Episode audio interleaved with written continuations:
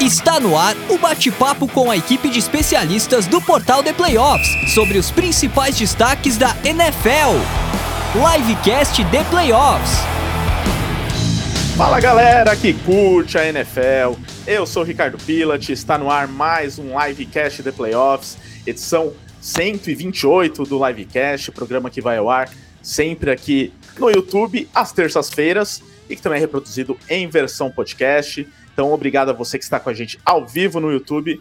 Obrigado para você que nos ouve no futuro em versão podcast ou mesmo na reprise né, que fica disponível no YouTube. Lembrando que a versão podcast é editada pelo estúdio WPcom. Já vou aproveitar aqui para deixar o merchan da WP, ó. Inclusive, estou com a caneca da WP. Olha só que beleza, presente do meu amigo Pic, que é o responsável pela WP e que faz os nossos podcasts há quase sete anos já, hein? Então, se você também quer gravar o seu podcast, ou melhor ainda, se você quer aprender a fazer um podcast, agora a WP está disponibilizando também esse serviço. Você pode procurar o canal da WP aqui no YouTube, busque por Estúdio WPcom no YouTube para seguir o canal e acompanhar tudo sobre é, o básico para edição de vídeos, para edição de áudios, o dia a dia lá da WP no estúdio e muitos conteúdos para quem curte esse tipo de, é, de material. Tá? Então procure por Estúdio WPcom no YouTube ou acesse o site grupowpcom.com.br barra estúdio, que está aqui na descrição, né? Aqui embaixo na descrição do vídeo, na descrição do podcast. É, lá você também encontra os canais digitais da WP, da WP para seguir nas redes sociais e no YouTube. Caso você queira tirar alguma dúvida ou contratar diretamente o serviço da WP, manda mensagem no WhatsApp para 54996205634 e fale direto com o meu amigo Pix.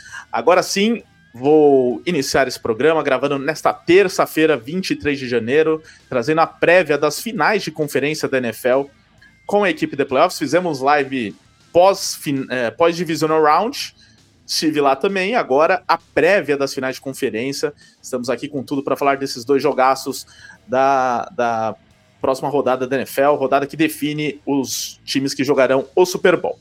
Então, primeiro de tudo, tenho que apresentar nosso convidado especial da noite, Guilherme Cohen, que é comentarista de arbitragem lá dos canais ESPN, também árbitro aqui no Brasil, no futebol americano no Brasil, com larga experiência. Guilherme Cohen, muito obrigado pela sua participação. Tudo bom contigo?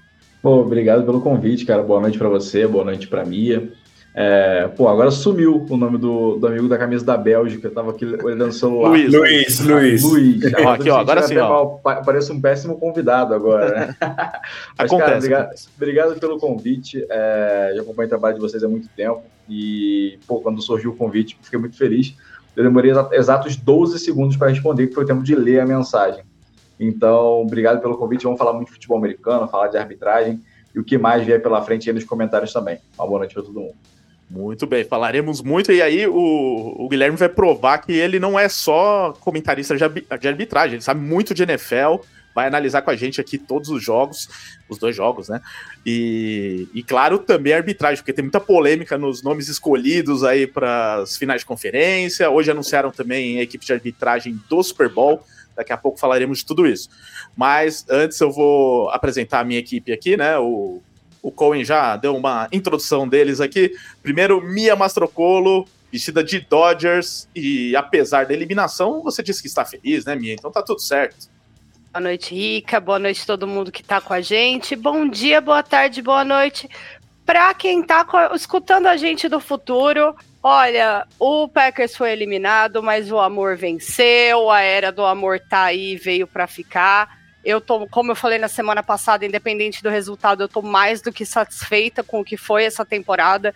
Foi muito além do que eu comecei esperando. E ano que vem, na próxima temporada, né? Esse ano ainda tem muito mais e eu acredito que esse time aí vai me fazer muito feliz ainda. É, o Arthur Hoffman discorda da minha, ele diz que o amor perdeu. O amor nunca perde. Ô, né, amigo, se o amor perdeu para você, eu sinto muito, mas o amor ele sempre vence. menos no último sábado, né? Tirando isso, o amor sempre vence. É, mas foi bem, realmente, o, o, Green Bay Packers foi bem, quase ganhou, né? Ficou é aquele troféu. É, aquele mesmo que o, tro, troféu que o Flamengo teve uns anos atrás contra o Liverpool, né? Jogou bem, como que foi o troféu? Jogou de igual para igual. Jogou de igual para igual, exatamente. Obrigado. Trocar, ah, não, não foi igual. questão de jogou de, de igual para igual, mas faltou aquela malícia, aquela experiência ali na, nos últimos minutos, e acredito que se tivesse ali um pouco mais de experiência, 49ers não estaria indo para essa final de conferência e a gente teria essa final aí com Detroit Lions e Green Bay Packers, que aliás seria uma final de conferência muito legal. Ah, seria com certeza e eu já eu colocaria Packers como favorito se fosse essa final. Mas como não é, vamos analisar aqui Lions e, e, e Niners. Mas antes, Luiz Felipe Sassini, é, com a sua camisa da Bélgica, como disse o nosso convidado. E pra gente é bom, né? Que o nosso time não perde não sei quantas semanas, né? Eu tô tranquilaço vendo esses playoffs, tô feliz aí, não tem eliminação, não tem tensão. É, não sei se você se sente assim ou se você Som. tá meio triste, né, por não ver seu time nos playoffs. Não, são duas semanas bem tranquilas, assim, para mim, né? Faz algum, algum tempo que eu acostumei a, a, janeiro não ficar nervoso. eu também, eu também. Bom, boa noite para todo mundo, boa noite, Gui, obrigado por estar aqui com a gente. Boa noite para todo mundo que está aqui, aqui, no chat com a gente. A gente tem bastante coisa para conversar, que apesar de ser dois jogos, eu tenho quase certeza absoluta que a gente vai falar durante uma hora e meia, como sempre. E olhe lá, né? Vamos ver quanto tempo dura hoje a live com apenas dois jogos, né? Quando a gente conseguiu fazer é, 18 lives, 18 não, porque a gente teve algum, a folga de final de ano, né? Mas a gente fez 16 lives na temporada regular, algumas semanas com 16 jogos e conseguimos dar conta de falar de 16 jogos em, vai, no máximo duas horas, né? e na maioria das vezes. Agora a gente tem só dois jogos, a gente também dá conta de falar por muito tempo desses dois jogos, com certeza. É, antes de começar aqui a análise dos jogos e falar é, um pouquinho também de arbitragem, que o, o Cohen vai falar aqui com a gente, é, vou passar pelo chat, né? Lembrando que vocês podem participar, vocês que estão ao vivo, pelo chat o tempo todo, enviando mensagens aqui durante a transmissão. A gente vai lendo na medida do possível, mas se você quer ter a sua mensagem lida com 100% de certeza, você envia um super chat, tá? Enviando um super chat, você tem prioridade nas suas perguntas manda o que quiser, fala o que quiser, fala dos seus times eliminados, quiser falar do meu New Orleans Saints, por exemplo, aqui, ó, falar que estamos montando o time para o próximo Super Bowl, manda aí no superchat que eu vou ler. Isso daí não precisa nem de superchat, quem falar isso eu, eu leio na hora. Mas para quem quiser falar de qualquer assunto de NFL, é claro, aqui no superchat, a gente dá prioridade para você. Enquanto ainda não tem superchat, vou lendo aqui o que chega no chat principal aqui, né, no chat público, como por exemplo, o Matheus Santos mandou um Go Ravens, Rick95 mandou Go Niners, né? Já a rivalidade, cada um torcendo pro seu time aqui nessa reta final. O Ricardo Brito, boa noite. Estou confiante na vitória dos Ravens e ao mesmo tempo cagando de medo. então, o meu xará Ricardo Brito tá meio a meio, né? Não tá totalmente seguro, né, do que está do que está sentindo nesse momento. Eu também estaria assim, Ricardo. O Wagner Reis, ainda mais fritando o, o Mahomes e companhia, né?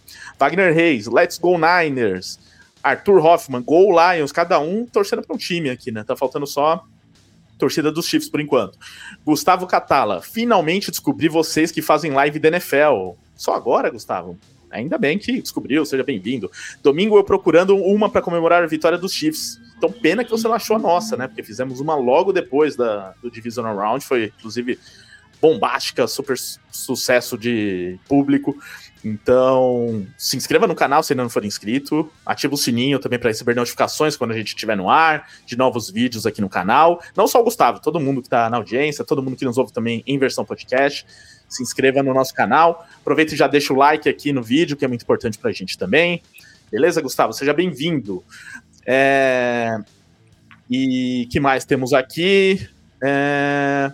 A Mia mandou aqui no chat. Acho que ele descobriu o canal no live domingo. Pode ser, né, Mia? Pode ser. Se você descobriu domingo, obrigado. Seja bem-vindo também. É... Daniel Nascimento. Mia, Go Niners. Ele direcionou a você esse Go Niners, Mia. Tem algo a dizer? Nada, gente. Eu falei que eu tava pronta pra perder pro 49ers. Estranho se eles fossem contrário, né? Pois é, tá tudo na paz. O time deles é muito superior ao nosso. Eu falei isso muitas vezes aqui nos playoffs, então tá tudo em paz. Se eu fosse torcedor do Niners, eu estaria um pouquinho mais preocupado. Eu também. Vai achando que o time do Lions não tá bem treinado, não. Desculpa, ah, desculpa, Guilherme, não ouvi. Não, não como, como diria Galvão Bueno, a obrigação com o 49ers estava do lado de lá. Não ah, era sim. com o Green Packers a, a, obrigação de ganhar. A gente então, tava ali de alegre. De, eram, eram 10 pontos favoritos e. Quase ganhar um jogo, não é? Eram 10 pontos favoritos e não fosse um kicker, podiam ter perdido. Não. Aliás, os dois jogos decididos de forma direta ou indireta por kickers, os, é, dois, pelo menos dois jogos né, do final de semana, da última rodada. É, então continue participando no chat, né? Como eu disse, prioridade para quem envia super chat, tá? É, a gente vai lendo quem não manda superchat na medida do possível. É, além disso, ah, uma coisa que eu ia perguntar pro Guilherme, eu não sei se você fala isso publicamente, mas você tem um uhum. time na NFL? Ah, eu sou Packers, com tranquilidade. Com muita ah. tranquilidade. Mas assim, eu não, eu não tenho problema em esconder isso, porque eu acho que quando a gente fala sobre futebol americano, é, é muito difícil você conhecer alguém que gosta de futebol americano e não tem um time. Então, assim, é, é, uma questão de é uma questão de caminho natural das coisas, né? Eu, eu, eu vejo a NFL tem 17 anos, meu Deus, 17 anos. E, e aí eu já, eu já eu peguei todos, todos os tipos de sofrimento do Packers, né? Eu já peguei já ali com o último ano de Brett Favre, toda a carreira do Aaron Rodgers, aí agora já renovando a franquia aí de, de problema com o São Francisco 49ers com Jordan Love, mas eu fico tranquilo que pelo menos se seguir a média, tem um título aí, entendeu? Então, é, para mim é super tranquilo. O problema é que quando tem jogo do Packers, aí, por exemplo, teve Packers e Buccaneers, né, final de conferência, e aí o Packers perdeu porque o Kevin King estava tomando passe nas costas o dia inteiro. E aí teve um hold no Lazar, o pessoal achou que a culpa foi do hold no Lazar. Mas não foi, pô. O Packers estava tomando touchdown de Scott Miller com o relógio zerado. Então, era o problema não foi. E aí a torcida fica chateada comigo. Pô, tem que defender a gente. Pô, não é assim também, né? Eu, eu, eu ainda prezo pelo, pelo bom andamento da, da minha imagem.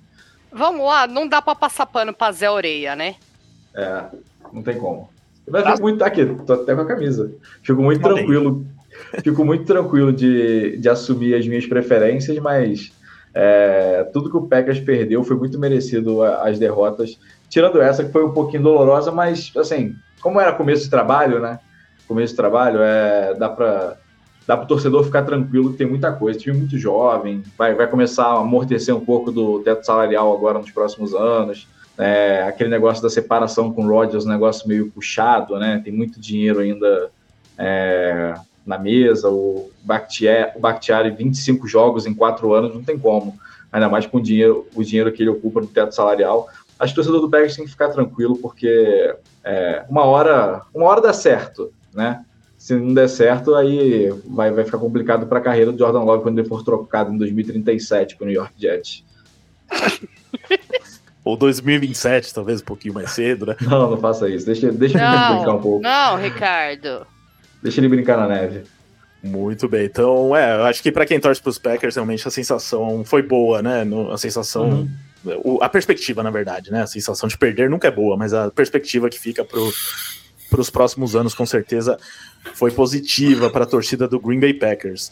É, antes dos demais recados aqui, eu vou aproveitar então, Guilherme Cohen, uhum. fale para gente sobre o seu curso de arbitragem, né? Pô, Muita gente excelente. que talvez tenha essa vontade de, de aprender mais sobre arbitragem, uhum. inclusive atuar como árbitro aqui sim, no Brasil, né? Tem hoje tantas competições e de alto nível no futebol uhum. americano do Brasil, então acho que tem muita oportunidade, né? Então conta pra gente um pouco sobre o curso, como que o pessoal faz para se cadastrar, participar. Perfeito. Bom, vamos lá. Primeira coisa é regra de futebol americano é um, é um negócio que você vai começando a entender e aí, pelo menos para a gente que teve um choque muito grande nos últimos tempos aqui no Brasil, foi logo na pandemia, assim, esse choque em relação às regras. Cara, a gente fala assim, eu acho que a gente não sabia nada de futebol americano. A gente não sabia nada de regra de futebol americano. E a gente começou a conversar com o pessoal da NCAA, começou a conversar com o pessoal da NFL, começou esse contato mais próximo na pandemia, pô, foi quando a gente começou a entender realmente o que o livro de regras queria dizer. E em 2021 a gente criou o nosso curso de formação de arbitragem, e aí eu convido todo mundo que está aqui para pelo menos seguir o nosso Instagram lá, o arroba EAFA, E-A-F-A. Tem muito conteúdo lá, pelo menos antigo, estou no devo de criar conteúdos novos lá para o Instagram.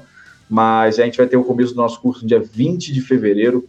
Eu, a Giane e o Marcos, a gente dá esse curso, essa formação, inclusive é uma das formações mais bem estruturadas, assim, que eu já vi nos cursos ao redor do mundo, porque geralmente os cursos são muito curtinhos, são quatro semanas, o nosso curso são oito semanas e a gente tem assim um conteúdo muito. A gente traz quem já conhece o futebol americano já entende o que, que são as quatro descidas, o que, que é um passe, o que, que é uma corrida, para começar a entender o que, que é a, a visão do jogo pela visão das regras. Então, nosso curso começa no dia 20, o link está na bio lá do, da EA.arbitragem. É, quem quiser um descontinho, só chamar lá no direct que a gente consegue fazer alguma coisa também. Convido vocês também, vocês três aí, se quiserem fazer o curso, a, a bolsa para vocês já está garantida. Fica, fica tranquilo, só a gente combina. Porque é, é, muito, é muito gostoso, cara. É muito gostoso. A comunidade da arbitragem é uma comunidade muito unida no Brasil. É, o pessoal, na maioria das vezes, apita mais porque gosta de estar junto do que propriamente pela, por algum tipo de retorno financeiro, que obviamente existe, mas não é o que vai sustentar ninguém. E é muito legal a forma com que a gente já formou muita gente. A gente, desde 2021, já formou dois árbitros que captaram finais do Campeonato Brasileiro, uma árbitra que é, é, fez a final do, da Superfinal Feminina de Futebol Americano agora no ano passado. A gente tem pessoas apitando em nível estadual. O, a gente teve o Rafael Casa, que foi o aluno da nossa primeira turma. Cara, um, assim, foi um, foi ele é uma aberração, porque no primeiro ano ele tirou 91 de 100 na prova da NCAA. E aí eu fiquei meio bolado, porque eu tirei 86. Aí eu falei assim, pô, peraí, eu, o cara nem pisou num campo ainda, já tirou a nota maior que a nossa. Então, é, é, é muito divertido ver como é que o pessoal vai desenvolvendo ao longo do curso, vai descobrindo as brechas na regra, vai, vai começando a usar da criatividade também, e aí vai tendo os sustinhos que o livro de regras tem para oferecer. Então, quem tiver interesse, pode chamar no Instagram lá da EAFA que a gente vai conversando e até conto mais sobre como é que funciona a, toda a programação do curso. Começa 20 de fevereiro, vai até abril, mas também tem, tem uma folguinha aí para o pessoal poder respirar um pouquinho, mas é muito, muito, muito legal. É online o curso, mas você tem uma semana basicamente para fazer o teste, a aula, e aí é uma formação totalmente continuada, não, é, não tem obrigatoriedade de assistir a aula ao vivo, não. Muito bem, então tá aqui ó, na, no GC, o arroba eafa.arbitragem, tá? No Instagram, para você saber mais sobre o curso. Aí você manda lá no direct, fala que assistiu o Guilherme Cohen aqui com a gente no livecast, aí ele vai arrumar um desconto para você. Fala bem do Packers também, que, que aí ele É, se, e se mandar um áudio cantando Marília Mendonça infiel, porra, ganha mais desconto. São as minhas preferências. Justo, justo. Então, fica a dica aí. E aí, o, o Guilherme, ele quer, o Christian quer saber aqui, e eu, eu, quero saber também, se ele vai aprender no curso essa diferença, porque ele disse que é muito complicado vai. diferenciar neutral zone infraction e offside. Sim. Aí ele mandou um kkkk. Cara, e o encroachment. É isso. Isso aí é ele legal, fala, o encroachment é, é quando tem contato, né?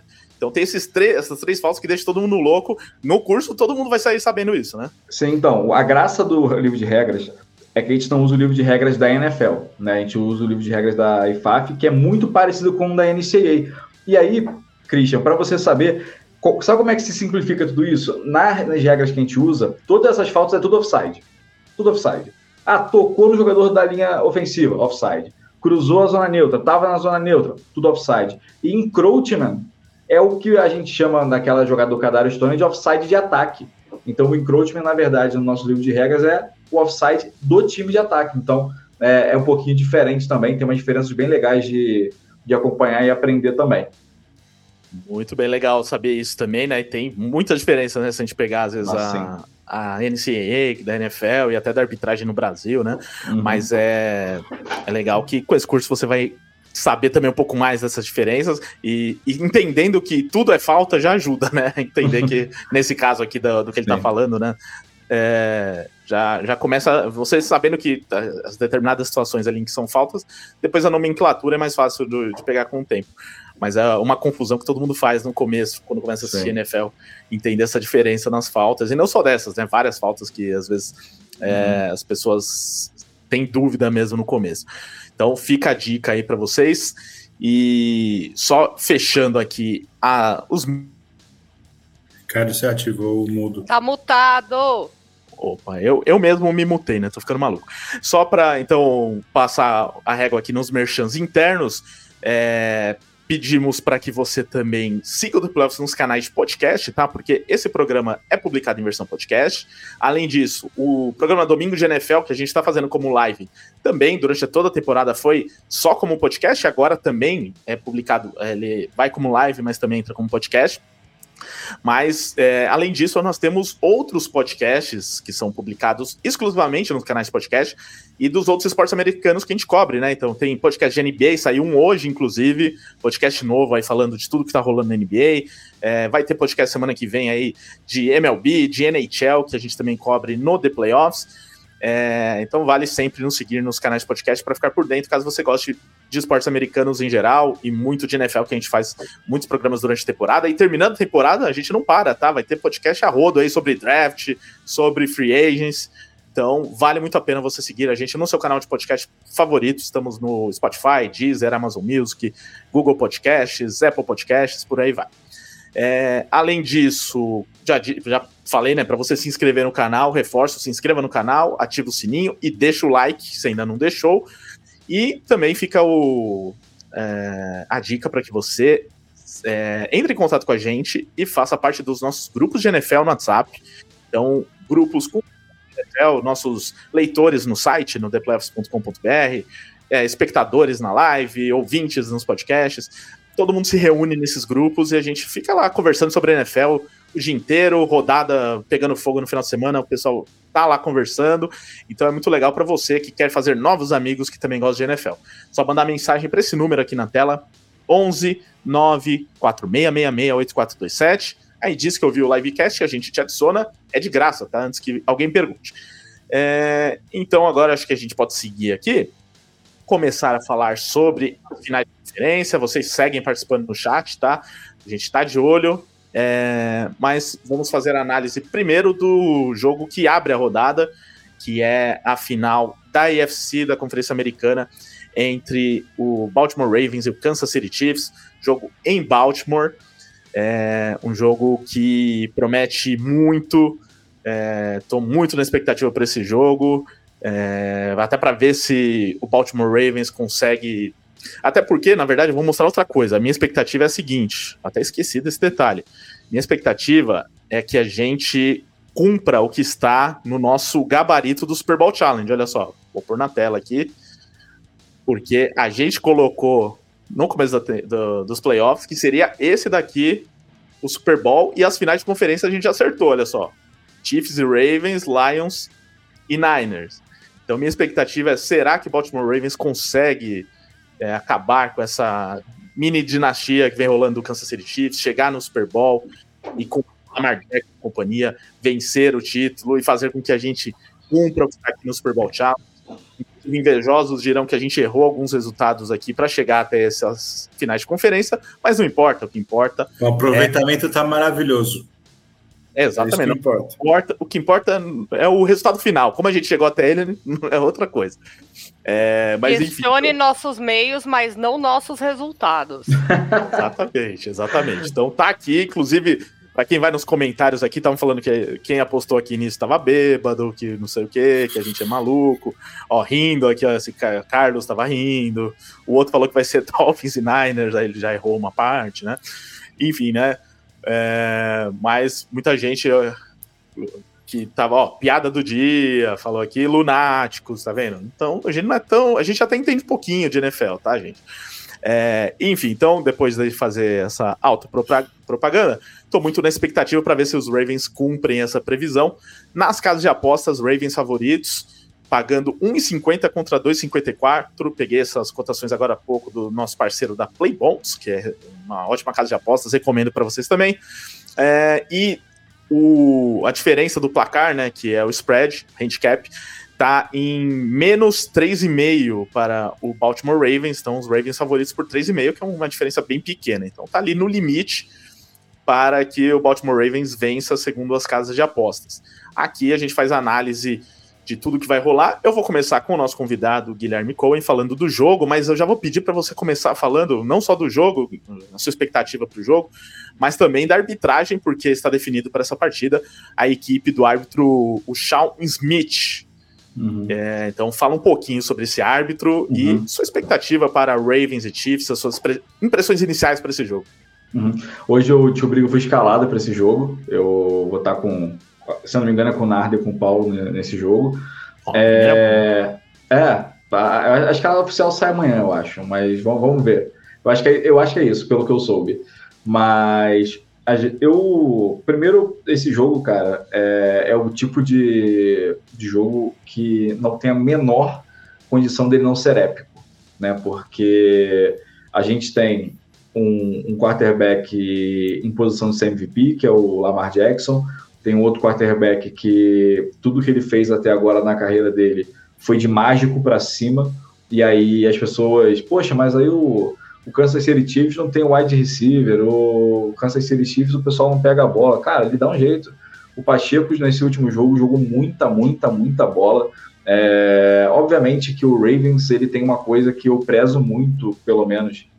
Assim, eu já apitei muito jogo e aí quando você tá num jogo você começa a entender que poxa, você apitar um jogo no Brasil e ter um jogo nos Estados Unidos, a bola ainda é oval, o capacete ainda tem a face mask, e o que acontece é, futebol americano é futebol americano em qualquer lugar do mundo, e o, o Baltimore Ravens tem um volume de jogo muito grande.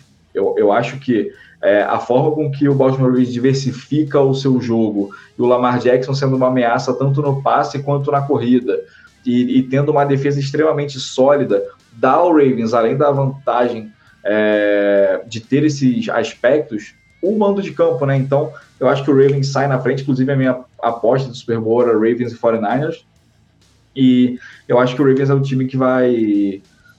Que, assim, a gente viu o Ravens e 49ers na temporada regular, Ravens e, Nine, e Lions, dois jogos que o volume do, de Baltimore falou muito mais alto, né? Mas o Kansas City Chiefs é um time que é impossível descartar quando você tem o Patrick Mahomes, né? Basicamente, foi o que aconteceu com outros grandes quarterbacks é, ao longo da história da NFL. Você tinha, por, por exemplo, o Aaron Rodgers no Packers, é, até o Dallas Cowboys da época de Tony Romo, poxa, não tinha como descartar um time tão forte. E aí você tem um Josh Allen no Buffalo Bills, poxa, perdeu por detalhe. Poderia ser Bills e Ravens a, a final da conferência, é, da mesma forma que vai ser o, o Kansas City Chiefs. Mas eu acho que a vantagem está toda com o Baltimore. Quer que eu faça a, já a ponte para a arbitragem? Pode mandar bala. Cara, é... pelo menos eu, eu, eu sei que o, o, grande o público em geral não vai ficar olhando escala de arbitragem todo jogo, é... porque na visão de todos são grandes todos filhos da P. Né? É, não tem muito, não tem muita diferenciação, é, tá tudo no mesmo pacote, né? Mas é, eu, eu faço escala de arbitragem aqui no Brasil para a Liga BFA, a gente coordena as escalas junto com os diretores locais ao redor do Brasil. E, e assim, você sabe o que, que um diretor de arbitragem pensa quando você vê as escalas dele. Por exemplo, Sean Smith foi um cara que ele estava naquele Buffalo Bills e Cincinnati Bengals do fatídico lance do, do Damar Hamlin. É, é, um cara que ele já tinha feito jogo de wild card ano passado, vem sendo muito é, regular nos jogos dele. Você dificilmente vê problemas em jogo do Sean Smith. E e quando a gente tem essa escala dele numa final de conferência, porque as últimas escalas de arbitragem em finais de conferência estavam sendo veteranaços, árbitros com mais de 10 anos de liga.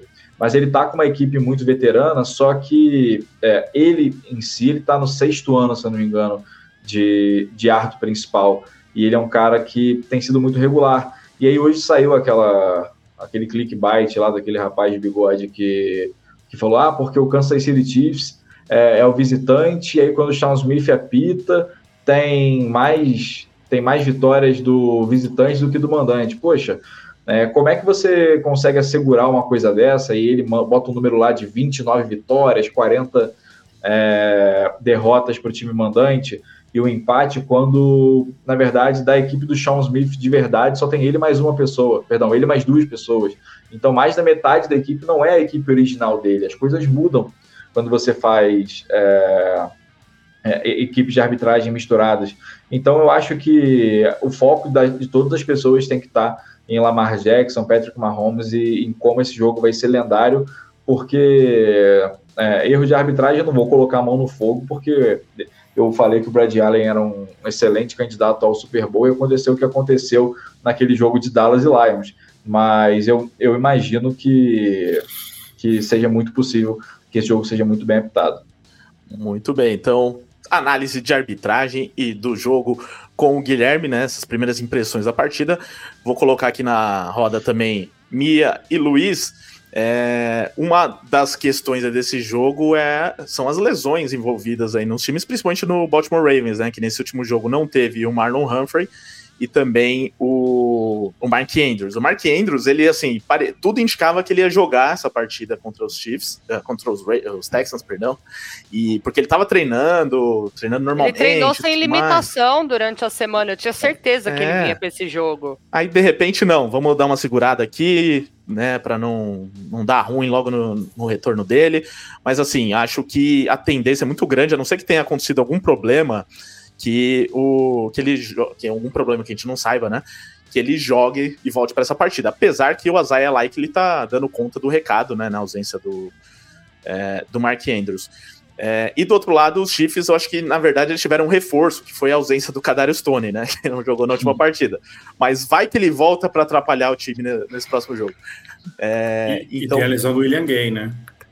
Tem a lesão também do William Gay, não sei como que tá a situação para esse jogo, se já se vai conseguir jogar, mas esse fator, esse fator das lesões e, perspectivas, primeiras impressões para o jogo. Um, um outro ponto que eu queria acrescentar também, é, Mia e Luiz, é que os Chiefs, né, principalmente, tem, tinha muito essa cobrança de que nenhum dos recebedores servem para o Mahomes, que o time não ia fluir com essa equipe, com esse grupo de recebedores. E o Kelsey estava deixando a desejar nos últimos jogos. Ele apareceu nesse jogo, nesse jogo da primeira rodada, né? Então, será que teremos novamente fator Kelsey? Quem sabe um duelo de Tyrants aí, Mark Andrews e, e Travis Kelsey? Expectativa em relação a isso também, essa disputa nos ataques. Amigo, a torcida tava queimando foto da Taylor Swift, sabe? Era óbvio que o Kelsey ia aparecer em campo. Tem umas coisas que você tem que ter um limite do que você pode fazer ou não. É que As ele pegou umas férias na temporada regular, né? Aí nos playoffs Lógico! As pessoas ultrapassaram completamente isso. Queimaram foto da Taylor Swift, desligaram a água quente do vestiário, as pessoas apelam, né? Não tem como. Mas falando sério agora, é, a gente tem tudo para ter um jogaço nesse Chiefs e Ravens. Com certeza vai ser uma partida incrível. Vai ser muito legal ver o, o, Lamar contra o Mahomes numa situação dessa. É, a gente sabe que Mahomes em playoffs é uma coisa absurda, o cara tem seis anos de liga, uh, seis anos de liga, seis anos em playoffs, seis anos em final de conferência, é, ultrapassou o Brady Gronk no, em TD com Travis Kelsey, e assim, não dá para a gente não pensar no Mahomes como uma coisa mística em playoffs. O que ele faz em playoffs chega a ser ridículo.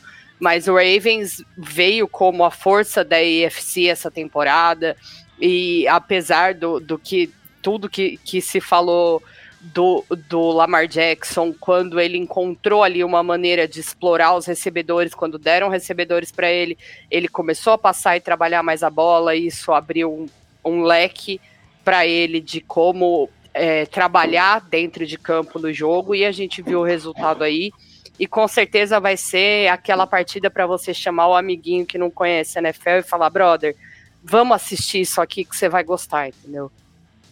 É, é um jogo extremamente parelho, acho que mais parelho por causa da presença do, do Patrick Mahomes do que pelos elencos em si.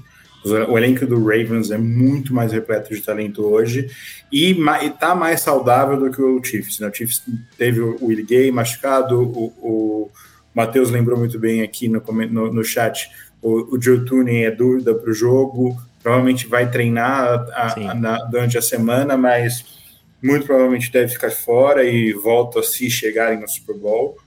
É, o Trent McDuff também saiu machucado na última partida, então os Chiefs estão com muita coisa para superar fisicamente para esse confronto num momento muito difícil.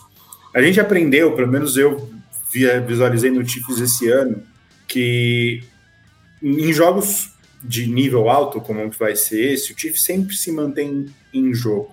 Mas ao mesmo tempo eles cometem alguns erros e dão a oportunidade para a equipe adversária vencer a partida. Como deram para o Bills, como deram para o Dolphins, e os dois não souberam aproveitar. O Dolphins, então, não conseguiu aproveitar em nenhum momento. É, e eu acho que do outro lado tem um Ravens que tem a capacidade para aproveitar essa, é, essas chances que Kansas City tem dado durante a temporada. É, se, se os Ravens vão aproveitar ou não, né? São é outros 500. E se não aproveitarem, eles abrem a porta para o Mahomes e o Kansas City vencer essa partida. É, o Ravens hoje, né, eu, na minha opinião, tem uma defesa que é mais é, forte do que a defesa do Buffalo Bills, inclusive no, no aonde o, o Kansas City venceu Buffalo, que foi aproveitar a, a carência dos, dos linebackers da defesa do, de Buffalo. O, do outro lado, a gente vai vir com Patrick Quinn e o Rocon Smith, que são dois ótimos linebackers. Então, é um jogo equilibrado. Eu vejo o Ravens com uma certa vantagem. A questão é se o tamanho do jogo, a dificuldade que esse jogo vai ser, vai afetar e tirar essa vantagem que, que Baltimore deve ter sobre o Kansas City. Muito bem, obrigado. Aqui é o Pedro Henrique que mandou atualizações aqui é, sobre a situação do, do Baltimore Ravens ali, né, de treinamentos e tal. É, o Rick095 mandou, acho que o Mark Andrews aparece nem que seja em alguns snaps, então também tá nessa expectativa aí do retorno do, do Mark Andrews. É, uma outra coisa que eu queria perguntar para vocês é que, apesar né, da gente estar tá falando dos ataques aí de Mahomes, de Lamar Jackson, de Mark Andrews, de Travis Kelsey, é, mas assim, eu vejo esse jogo como duas ótimas defesas, né? Uma que para mim é a melhor defesa da NFL durante a temporada inteira, que é o Baltimore Ravens, e outra do Kansas City Chiefs, que não é a melhor, mas esteve entre as melhores em diversos aspectos, e que, assim, eu acho que é a grande responsável por ter levado os Chiefs até os playoffs, assim, porque em vários jogos o ataque não rendeu nada e a defesa dos Chiefs foi muito bem. É, eu acho que é algo que a gente, por anos, né, falou o contrário, né, que os Chiefs não tinham defesa, que era o ataque que carregava. Uhum. Esse ano, não vou dizer que a defesa carregou, né, porque é um time que tem o Mahomes, mas a defesa foi essencial. Então, será que veremos um jogo em que as defesas serão talvez mais cruciais que os ataques? e que pode ser um, um, fator decisivo, a defesa que conseguir atuar melhor, que conseguir limitar melhor o ataque adversário, vai ganhar o jogo? Sim, é, principalmente pela, pela, situação das lesões, né? As lesões no, dos Chiefs, nada parte defensiva, são preocupantes para essa partida. Né? Willie Gay, Trent McDuffie, é, Mike Edwards saiu com uma concussão, a gente não sabe se joga. É, então, é muito difícil, por exemplo, essa, a defesa do Chiefs ela não é da, diria, no mesmo patamar que a defesa do Ravens hoje. A defesa do, Ravens, do Ravens é completa, né? É, são poucos é, espaços na defesa do, do Baltimore que a gente vê que ah, poderia ser melhor aqui, é, aqui não é tão bom. O Chiefs eles têm uma secundária que é muito forte, uma dupla de cornerbacks que, que é maravilhosa. O Jadarius Needs, para mim, foi um dos melhores cornerbacks da liga esse ano. O Trent McDuffie também é muito bom é, e tem uma dupla de, de safeties que, que faz bem o seu trabalho. Tem uma linha defensiva que é, tem um grande um ET que é o Chris Jones, apesar dele não estar tá na melhor temporada da carreira dele. E aí começa a ser um pouquinho mais mais difícil você achar alguns nomes ali na, na, nos edge rushers e linebackers, que o, o Gay ele é bom, mas tem sofrido com algumas lesões, o, o linebackers, é, o edge rushers a gente vive muito do, do Kalaftis e ele não é um cara de 10 sacks por temporada, por exemplo, mas isso as, as secundárias mantêm a defesa no jogo. Do, já do outro lado, é uma defesa que tem uma secundária boa, talvez não tão boa quanto a dos Chiefs, né? Porque é, os cornerbacks não são tão bons quanto o, essa dupla do Chiefs, mas é, é, ancorada pelo Kyle Hamilton, que é um baita jogador, que o, o Ravens deu a sorte de cair no draft para eles. E tem um front seven que é muito bom, Madui, Madapui, que é muito bom. É, o Javon Clowney está fazendo uma temporada incrível, eu não esperava isso dele. É, e uma dupla de linebackers incrível. Então, acho que passa muito, sim, pela, pelas duas defesas. Acho que a defesa do Ravens tem como parar o ataque de Kansas City. E, e também acho que que se o Kansas City conseguir faz, forçar com que o Lamar passe bem a bola, eles têm uma secundária que pode dificultar assim para o Lamar. Eu, de, depois desse breakdown da de, das duas defesas, é, eu, eu acho que é por aí. Me incomodou um pouco o Chris Jones não ter sido tão efetivo nesse último jogo. É, e se ele não foi efetivo contra o, o, o Buffalo Bills, eu imagino que contra o Baltimore Ravens com o Lamar de uma mobilidade muito mais acentuada do que o, o Josh Allen, é, essa pressão precisaria vir para pelo menos incomodar, sabe? E, e não veio isso do, do Chris Jones no último jogo. Eu acho que essas questões de lesões e vão ser muito importantes, só que eu acho que independente do nível que as duas defesas joguem, tá? Não acho que vai ser um jogo de poucos pontos. Eu acho que está muito mais próximo do de ser algo como foi Bills e, e Chiefs do que propriamente como foi um Patriots e Rams assim no Super Bowl, sabe? Não acho que vai ter uma dominância por parte das defesas, por mais que é, elas conseguirem fazer esse jogo que possivelmente. Eu acho que a gente. É um jogo para mais de 20 pontos de cada, cada é, time. Né? Eu acho que a gente entra com o espírito de que vai ser um jogo de tiroteio. E eu acho que é, parar umas duas, três posses por cada, cada time vai ser talvez uma chave para um jogo de, de times tão diferenciados. É, eu, eu, de verdade, eu não consigo colocar o, o Chiefs é, num, tão baixo assim quando a gente tem uma Mahomes pegando fogo e um time que. O problema é que o, o, futebol americano é um jogo tão mental. E quando você. E aí, para o Chiefs criar esse negócio de contra tudo e contra todos, é, é, é, muito fácil, assim, de, de você conseguir motivar jogadores que talvez nem estejam na sua melhor fase.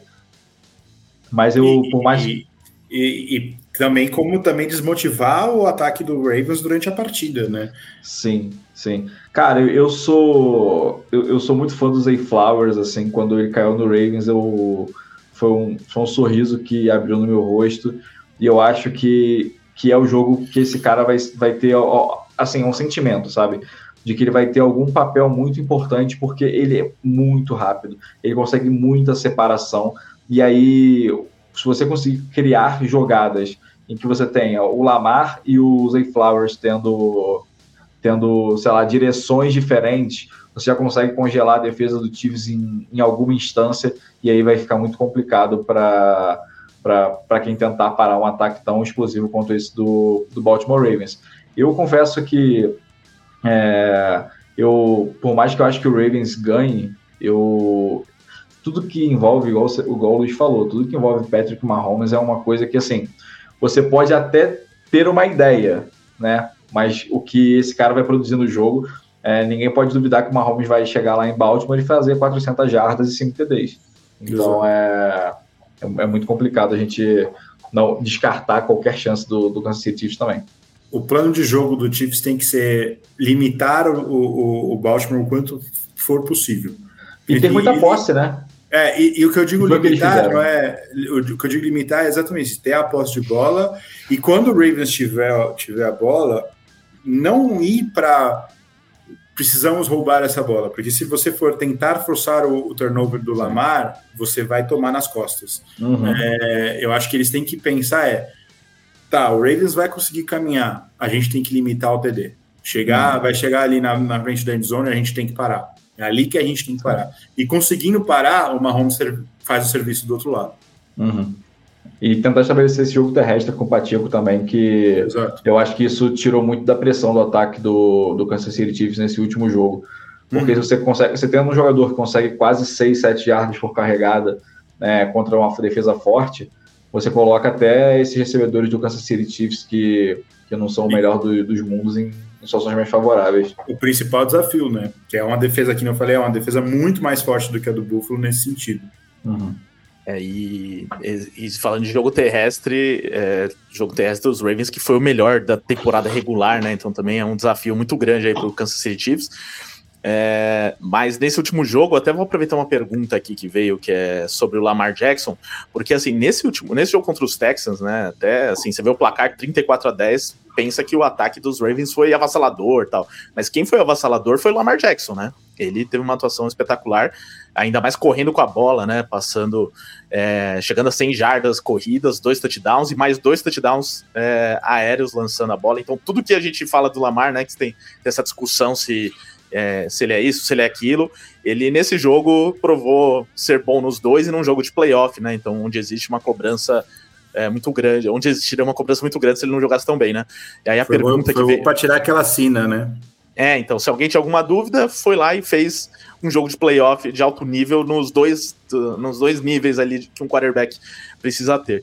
E o Matheus Santos, ele perguntou aqui, né? Para vocês, o Lamar é top 5 quarterback nessa liga? Se sim, em que posição ele está? Para mim, com certeza, até pela, pela fase dos quarterbacks atuais, mas não, não vou nem entrar muito no, nesse top 5 aqui, se vocês quiserem falar, tudo bem. Vou até passar para a Mia, porque é uma que né, o pessoal polemiza, diz que a Mia né, critica o Lamar Jackson, então vou pedir para você começar. Mas para mim, assim, o Lamar, ele vai ser muito fundamental nesse jogo, porque o Mahomes, a gente sabe que vai fazer tudo que ele faz sempre, né? Não precisa, mesmo que limitem ele ao máximo que a defesa dos Ravens faça de tudo para controlar ele, ele vai fazer alguma coisa incrível, ele vai entregar o que se espera dele, provavelmente. Agora, o Lamar Jackson ainda a gente tem essa dúvida. A gente viu o primeiro grande jogo dele nos playoffs, né? Que foi esse último jogo. Então, para mim, ele vai ser um, um, fator fundamental. Ele precisa jogar novamente nesse nível que ele jogou contra os Texans. Então, queria que você falasse um pouco disso, do seu querido Lamar. Também colocaria ele no seu top 5, Mia? Não, gente, com certeza. Vocês sabem que eu gosto muito de esse o saco, mas o Lamar é um grande quarterback.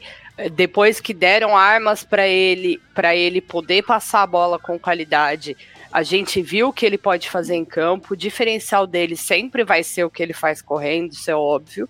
Até porque o quarterback tá ali para passar a bola, então esse é o diferencial dele. E sem dúvidas que o Lamar é um QB top 5 na liga. A gente vê a, o desempenho dele, ele tá aí numa temporada para ser MVP, não tem como falar que não, né? Também tá no top 5 de vocês? Tá. É, eu, eu não sou muito a favor de ficar fazendo top 5 de qualquer posição, porque isso varia muito de temporada a temporada. Mas, obviamente, o Lamar tá no top 5, sim. E hoje, hoje provavelmente ele seria o 1.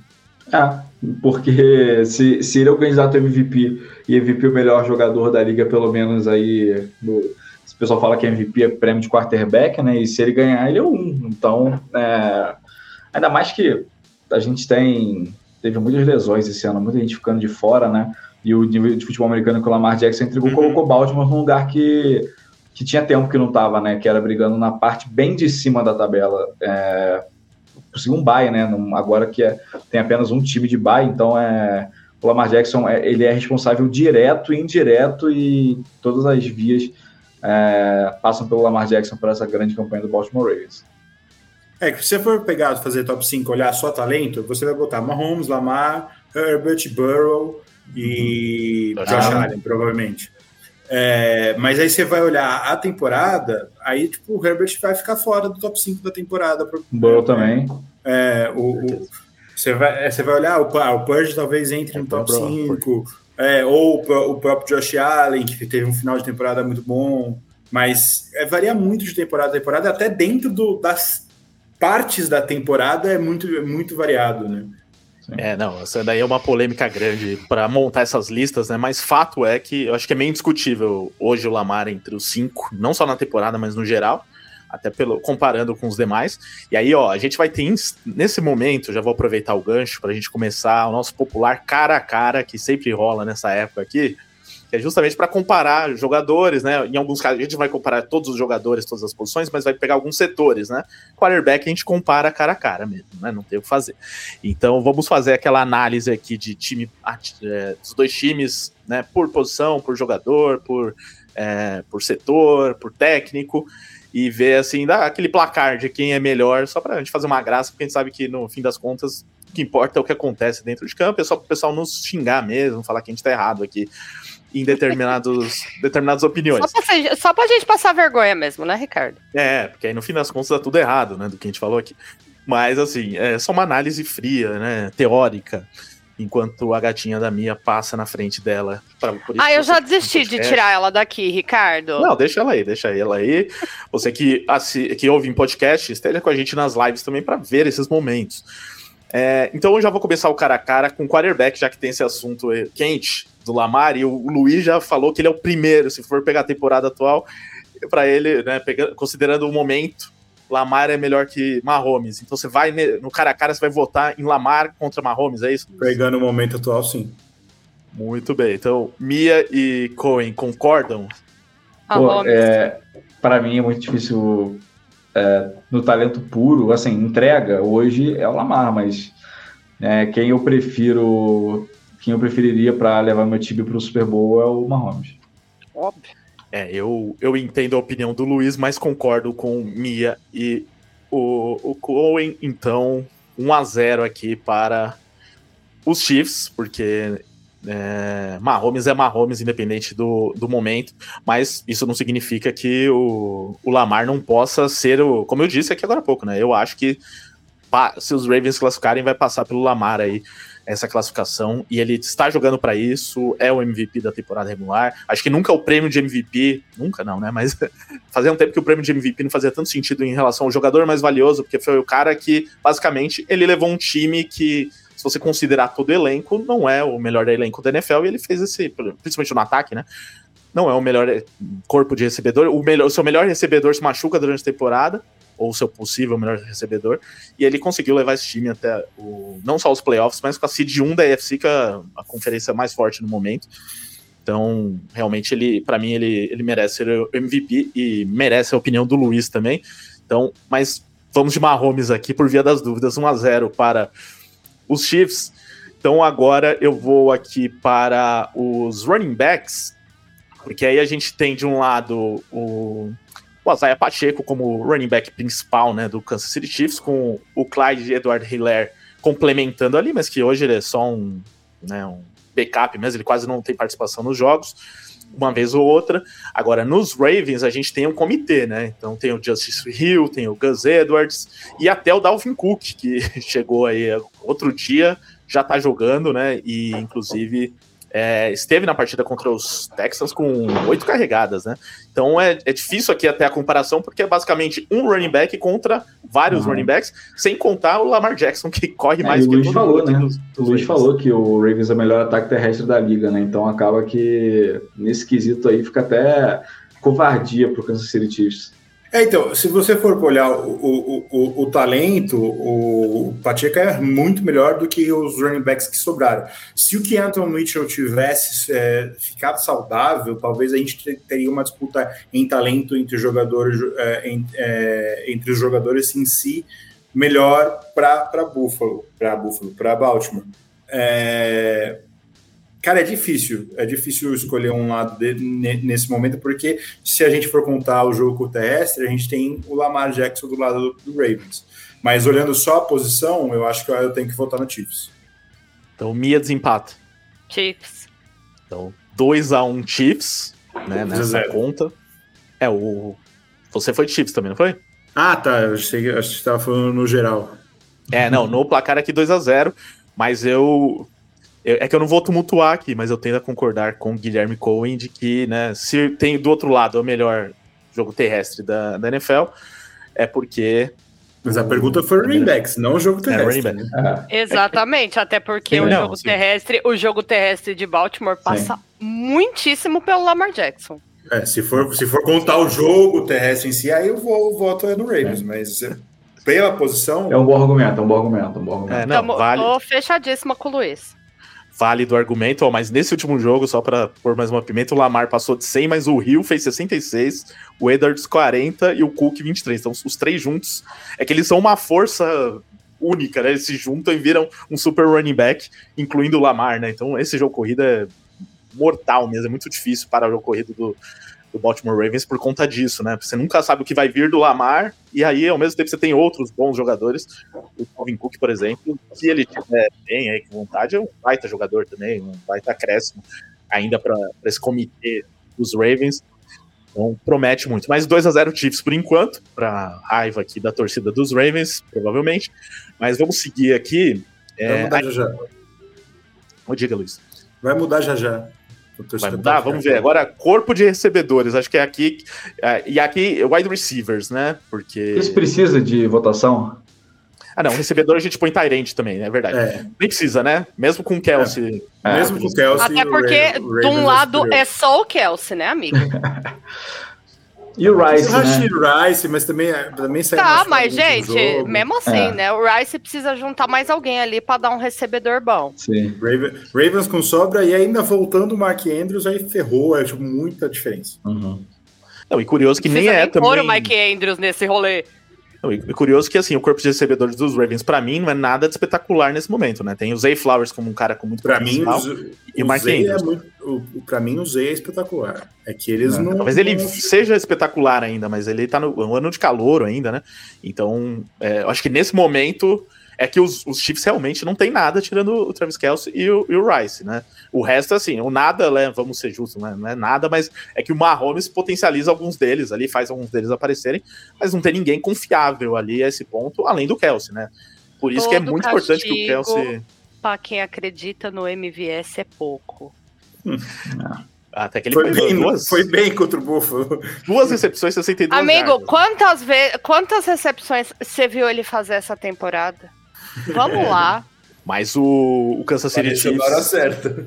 O Kansas City Chiefs, na minha opinião, depende muito que o Travis Kelsey esteja inspirado, porque é a bola de segurança do Mahomes e uhum. ali pode mandar a bola no Kelsey que ele vai pegar se ele tiver um dia inspirado, independente dos outros. E ele ainda faz com que os outros é, tenham espaço, né? Porque fica todo mundo focado no Kelsey. E aí, no fim, esse, até os MVS da vida aparecem. Então vai ser muito importante se o Kelsey aparecer, mas aqui Ravens vence, Aí, seguindo, nós vamos para linha ofensiva. Então, linha Ravens ofensiva dos com larga vantagem. Quem? Ravens com larga vantagem? Bem, principalmente o Joe Tooney não jogar. Ainda tem isso, né? Possível ausência do Tooney. Mas vamos considerar por enquanto ele como parte do elenco, mas... Ravens é, ainda. Ravens... É, Mia, Cohen... Ravens. Ah, vou de Ravens também. Eu não acho que, que nesse, nesse quesito vai dar para o Kansas City Chiefs, não. Tem, tem, tem o, o, Quantas faltas o João, o João Taylor teve na temporada? Cara, eu acho que ele tá com 19 agora, ou 18, é, eu conferi aqui pra você. Mas assim, é uma coisa absurda. É do tipo, poxa, é, ele não é um calouro, ele não. O Leandro Dickerson no Philadelphia Eagles no primeiro ano teve muitas faltas, mas, pô, não tem como, cara. Não tem como. Você, você é um jogador profissional, tá com 19 faltas na contagem. Mais e duas o ele bate. também gosta de umas faltas, né? Donovan a gente gosta, mas o segundo do Kansas City Chiefs é o Snead com 11. E, e, e cinco sacks permitido também, né? É muita é. coisa. É vai, vai, vai, vai, passar um sanhaço no domingo. É muita coisa por, por, por, por linha ofensiva mais bem paga da liga. Sim. É muito, muito. Então, ó, a gente fechando o ataque aqui, fica em 2 a 2 é, então agora eu vou passar para a, a defesa. Vou começar pela linha defensiva, que também é um baita duelo aqui, é, com o Chris Jones aí de um lado, por exemplo. Do outro lado, o Madubuik, que já foi citado aqui. É, o seu voto, Guilherme? Acho que no conjunto da obra eu vou de Ravens. No conjunto da obra eu vou de Ravens. Acho que a unidade é muito sólida. E aí, o Chris Jones, ele é um cara, uma força da natureza, mas eu não, não acho que essa força da natureza consiga sobressair em relação ao, ao grupo que é a, a linha de defesa do Baltimore Ravens. É, concordo com o Gui. É tipo, o Chiefs tem o melhor jogador, mas no conjunto da obra, o Ravens vence. Concordo. Ravens é, é isso aí, é um cara só, né? Se tivesse mais dois dele ali, a gente conversava, mas é um cara só.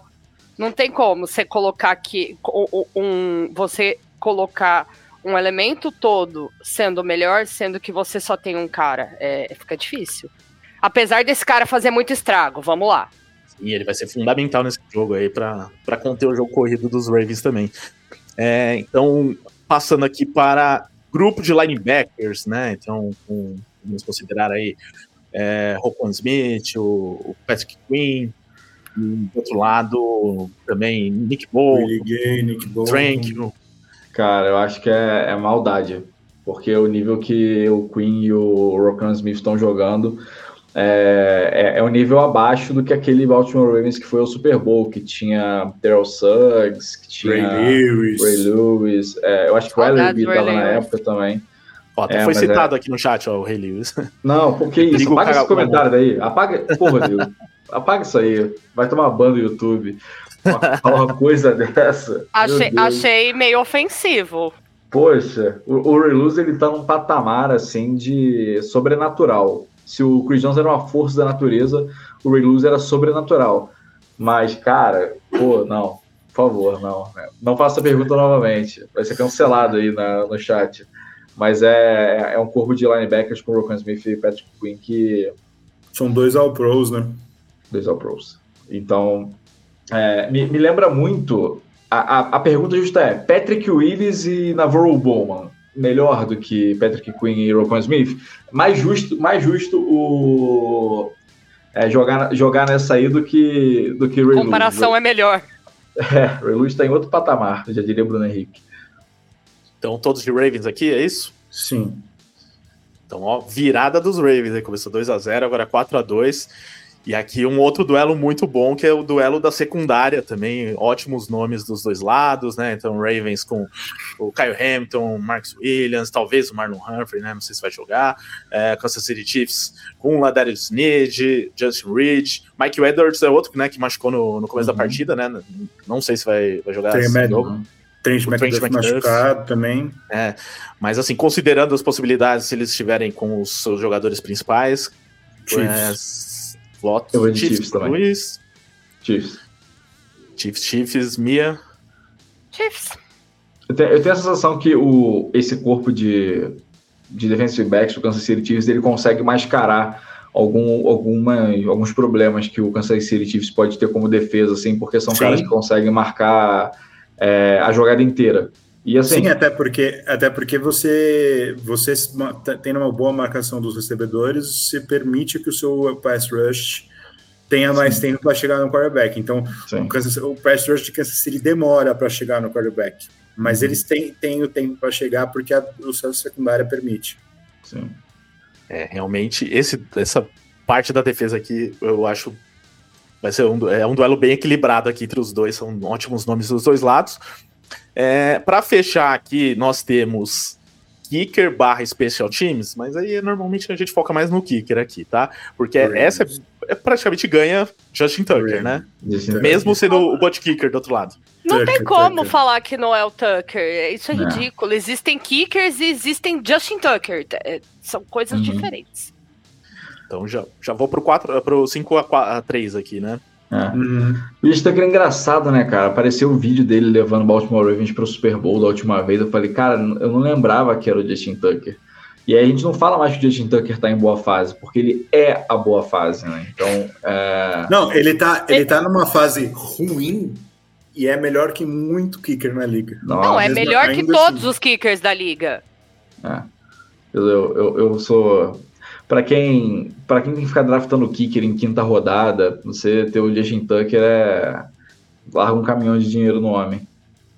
Ou em terceira rodada, como fez o San Francisco 49ers, né? Não, teve, teve o Roberto Aguaio, né, do Tampa Bay, foi segunda rodada. Foi segunda rodada, é. Caraca. É, então, ó, o Matheus Santos ele falou: Butker está melhor na temporada, hein? É, é um ponto de vista aí, mas assim, eu confiaria mais no, no Tucker aqui para se precisar, mas é, com certeza, se pegar dos ah. os quatro times que sobraram, é, são os dois melhores kickers, são muito melhores do que Não dá pra apostar lado. contra um cara que chuta do jeito que ele chuta e ainda canta ópera, gente. Não dá. Desculpa. Aliás, ó, inclusive, já que você falou, vai rolar um vídeo essa semana aqui no nosso canal do YouTube, tá? Por isso que vocês têm que se inscrever no canal. Vídeo que a gente gravou lá no Sun Post. É, esse foi com a Thalita e o Lucão eles vão. É um vídeo sobre o que os jogadores da NFL faziam na sua época de college, né? O que, que eles estudaram, um vídeo bem legal, vários nomes aí. E o Tucker é citado por esse fator aí da Mia, que é a ópera, né? Ele fez faculdade de música lá, se eu não me engano. Então é, é bem legal. Assista esse vídeo na quinta-feira, tá? Se inscreva no canal e ativa o sininho para receber notificação quando esse vídeo sair. Só para fechar aqui, porque ainda a gente tem outro jogo para falar, já falamos uma hora só de um jogo. Mas o último, os Ravens já ganharam no nosso cara a cara, mas o último fator aqui é técnico. Então, Andy Reid contra John Harbaugh, Mia. Ai, não consigo então, apostar contra o Leôncio, gente. É, se a gente for olhar só para o head coach, é para o Kansas City. Se for uhum. olhar a comissão inteira. Ah, é a comissão eu, eu inteira ou é só o head coach? Então vamos focar no head coach. Andy então, Reid. Andy Reid. Bem, mas a comissão dos Ravens realmente é muito boa, né? É... E eu adoro o John Harbaugh. contra o Leôncio. Eu também adoro o Andy Reid, mas o John Harbaugh, acho que ele às vezes era muito criticado por, né, no geral aí por pela opinião pública, até pela torcida dos Ravens, né? Mas eu gosto muito do Harbaugh, o trabalho lá nos Ravens é incrível e tem chance aí, já ganhou um Super Bowl, tem chance de buscar outro Seria incrível, né, se ele ganhasse o Super Bowl com no mesmo ano em que o irmão ganhou o college, né, com Michigan. Verdade. Então, seria muito legal. Ainda mais porque ele, quando ele ganhou o Super Bowl, ele ganhou contra o irmão, né? Então ainda tem esse fator. Vai ser muito legal mesmo. É, mas, ó, ficou 5 a 4 bem equilibrado aqui. É, e até equilibrado dentro de defesa e ataque, né? Não foi um atropelo de um lado, atropelo do outro, foi equilibrado ali nas duas posições, nas duas, nos dois lados da bola. Então, gostei desse cara a cara. Então, para fechar, para a gente passar para a final da NFC, hora dos palpites. Para a gente fechar aqui. Começando pelo convidado, é claro, Guilherme Cohen, dos canais ESPN. Por favor, o seu palpite para Chiefs e Ravens. Quem ganha? Cara, eu acho que da Ravens. É... Eu acho que o Ravens vai ganhar o Super Bowl. É... Eu acho que foi o que eu falei mais cedo. O volume desse time é, é absurdo. O Pedro Henrique colocou 35 a 17 é, para o Ravens, mas eu acho que vai ser mais apertado do que isso. Eu acho que vai ser um, um 34-30, um 33-30. Eu acho que, que vai ser briga de foice esse jogo aí.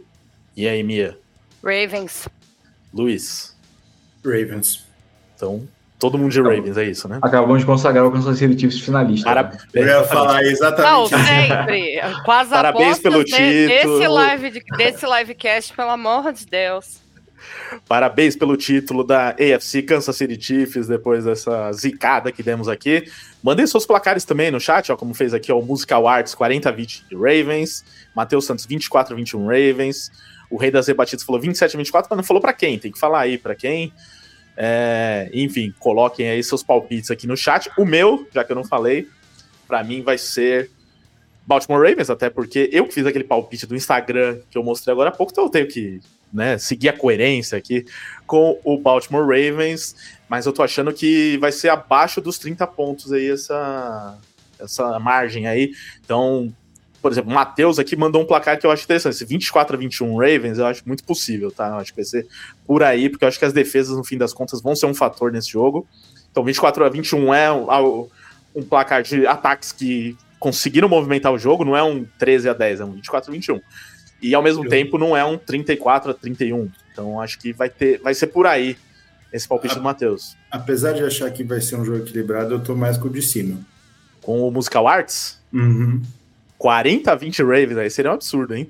Pô, 40 a 20 é. Com o Ravens, Ravens atropelando de ponto ali no final, quarto quarto, ah, tá. Ravens em tá. que esquenta e aí já... Eu não quero comentar jogo ruim, não, cara. Eu quero que seja 39, 38 e fio de gol no final, pô. Não, eu, eu, imagino, eu imagino, muito parecido com o que foi contra o Houston, por sinal. Uhum. O jogo estava equilibrado até a metade do jogo e aí o Ravens botou o pé no acelerador e foi embora.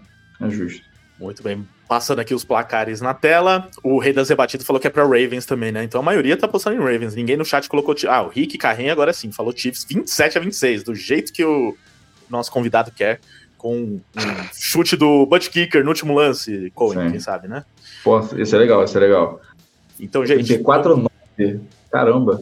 Nossa, 34 gente. a 9 é demais, hein, gente? Calma. Vocês estão. Mahomes fazendo. Apesar que no... aquele Super Bowl que ele perdeu pros Buccaneers foi 9 Sim. pontos, né? Não foi? Sim. Foi, foi. É, mas aí ele nem conseguiu jogar, né? Quem sabe os Ravens façam a mesma coisa e cumpro aqui a expectativa do nosso amigo MT, que mandou esse 34 a 9 aqui. Pô, não, gente, mais ponto, mais ponto.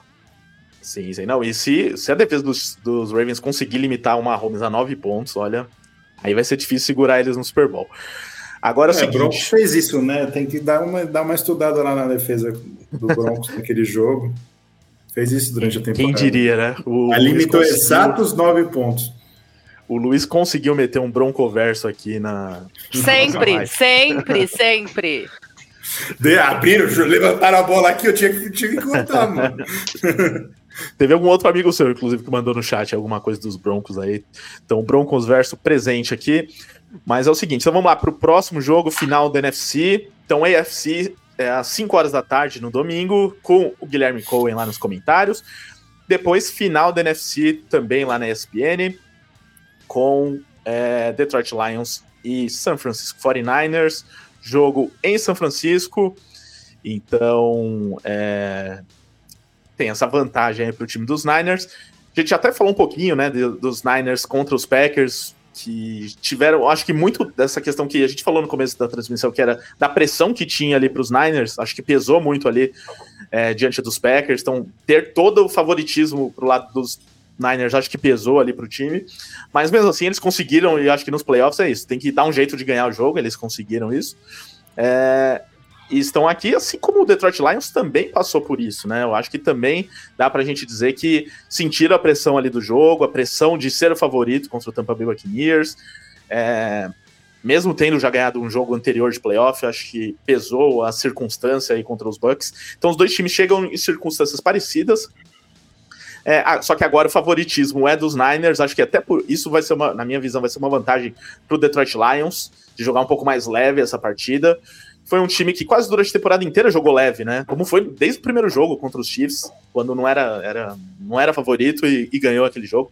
Então, mesmo sendo líder da divisão quase o tempo inteiro, acho que nunca foi um time levado tão a sério assim, entre aspas, a ponto de ser cobrado por desempenho e tal. Então, acho que eles conseguiram jogar a temporada regular de uma forma muito leve.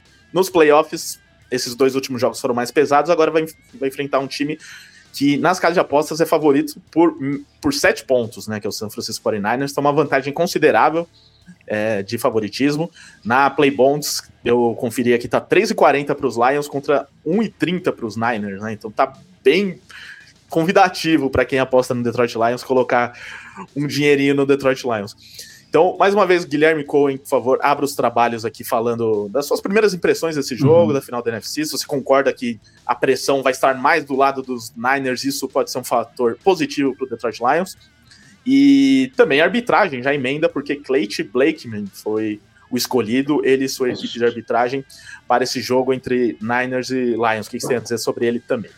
Cara, eu gosto muito desse jogo 49ers e Lions porque eu acho que ele vai ser um jogo muito divertido. Eu acho que a pressão que tem em Ravens e, e Chiefs não é a pressão que tem em 49ers e Lions, por mais que o vencedor tenha o mesmo prêmio, né, que é disputar o Super Bowl. Mas eu acho que o 49ers ele executa muito bem o jogo e ele, o, o Brock Purdy é um baita quarterback eu não gosto dessa, talvez, do overreacting que tem em cima do Purdy de é, numa semana ele é MVP, na outra semana ele é um lixo. Eu acho que é, isso é tudo baseado em, na escolha que, que ele foi de sétima rodada. Então, se ele se ele vence, ele é um herói, se ele perde, ele é um lixo. Eu não gosto muito dessa, dessa abordagem que, a, que o tribunal da internet faz com ele, mas eu acho que o 49ers é um time que está mais pronto hoje para dar esse próximo passo, sabe? Eu acho que o 49ers ele é basicamente bom em todas as é, em todas as facetas do jogo. Muito se falou sobre a secundária do 49ers ter problema, e aí a gente vê um Lenoir no último jogo é, que baixou o Ed Reed nele, o Troy Polamalu nele, e, e, e fez um grande jogo. Eu acho que o 49ers vai ser favorito por sete pontos, mas eu acho que ganha até um pouquinho por mais. Talvez duas posses é o que, sei lá, na minha cabeça faz muito sentido.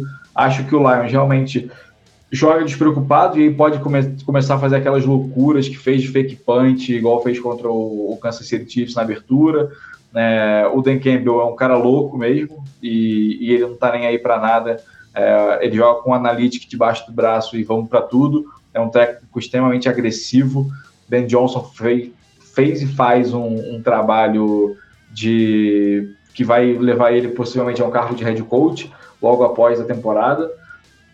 Mas eu acho que o, o Foreigners é um time que está com execução um pouquinho mais apurada e por isso eu, eu vejo o time como o favorito para esse jogo com alguma tranquilidade.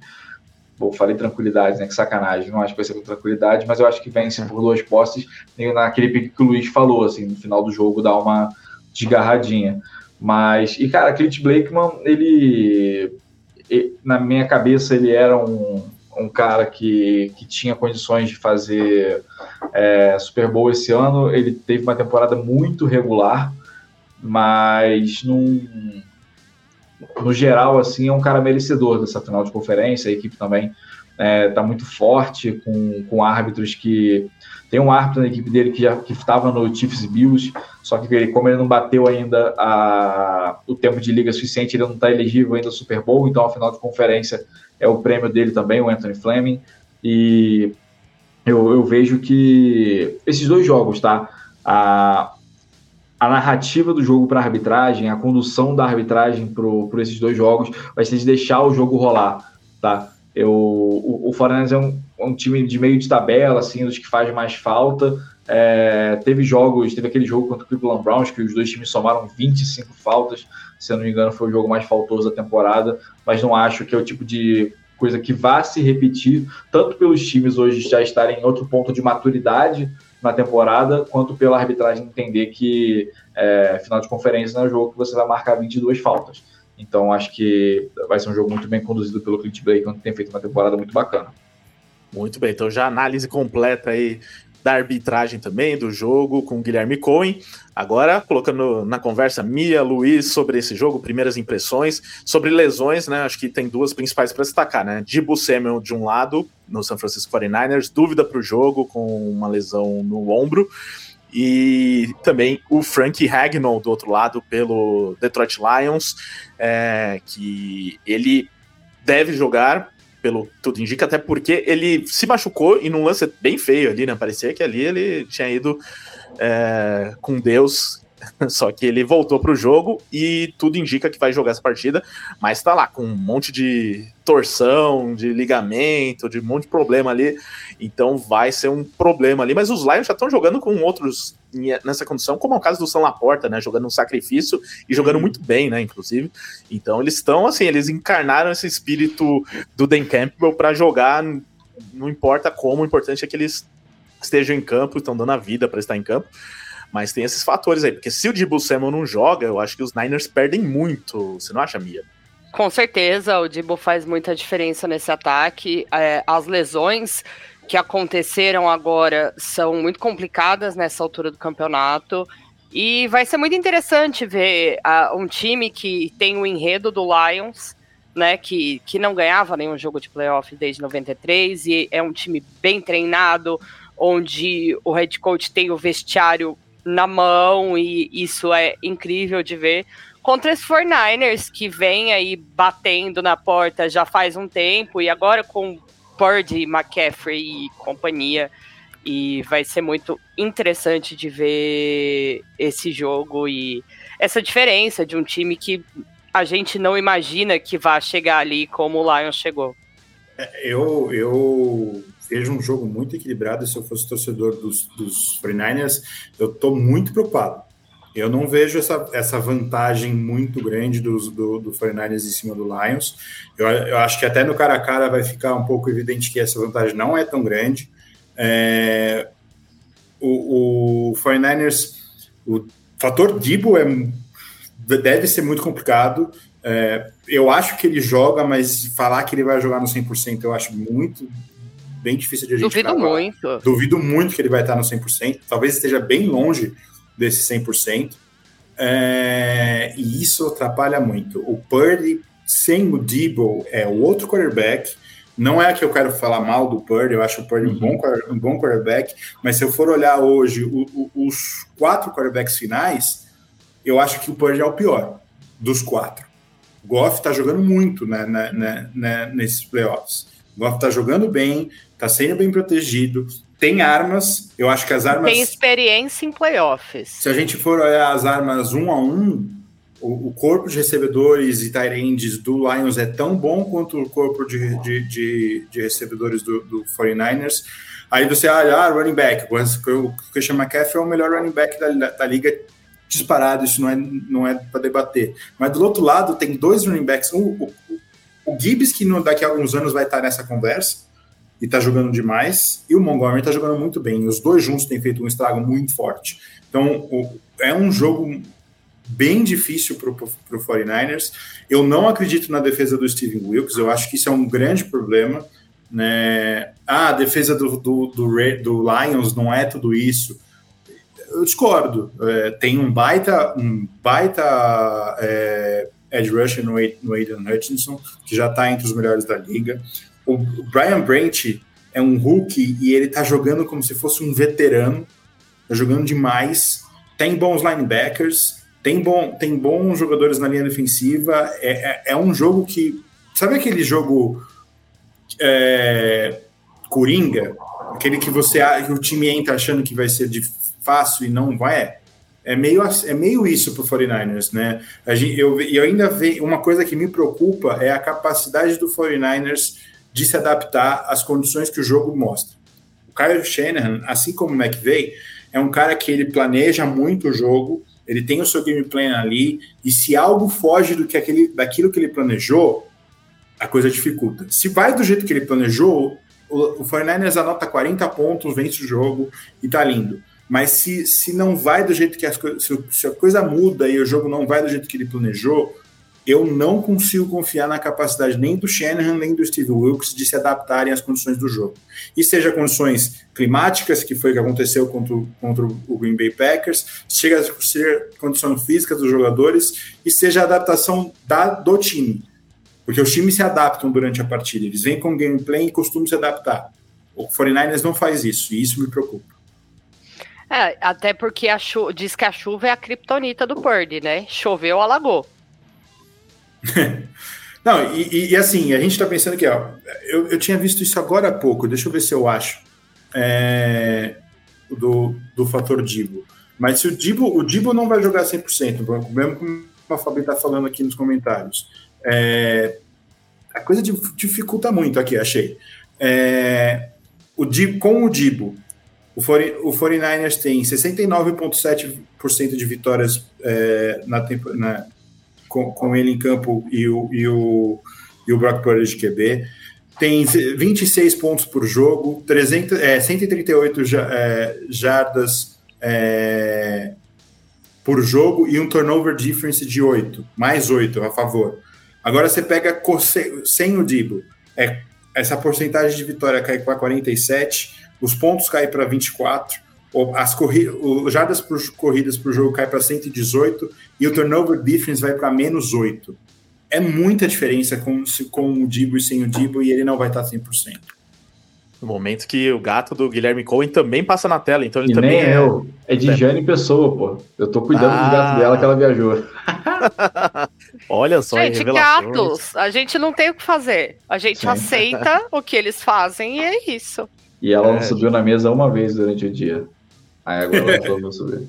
Já tá Se for que nem a minha, então. é só ligar a câmera, Gui. Você ligou é. a câmera, ela. Muito bem. Mas é sobre o Dibo Samuel, eu concordo plenamente. Aí eu tô e concordo com a visão do Luiz aí sobre não ser um jogo tão fácil quanto esperado, principalmente sem o Dibo Samuel. Se ele não jogar ou se ele jogar meia boca, porque as defesas, é, com, quando o Samuel está em jogo, as defesas adversárias têm uma preocupação muito grande, né? Porque, principalmente porque às vezes ele, ele também a, ah, faz jet sweep, e, às vezes ele corre como running back mesmo, e, mas além disso, ele cria um outro. É, é, um outro alvo ali, né? Então dá oportunidade para que o Ayuk jogue também, para que o, uh, George Kittle apareça. Então, vai ser um, um alvo a menos aí, então torna de, uh, um alvo a menos e uma opção a menos no ataque, o que torna bem mais previsível o ataque dos Niners. É, e são dois é, excelentes ataques também, né? Tem, durante a temporada foram muito bons, mas aí você tá tirando um, uma peça fundamental do, desse ataque, enquanto o Detroit Lions está completo. É, e tem também o que eu falei desse fator da, da pressão tal, que eu acho que para os Lions eles vão jogar bem leves esse jogo.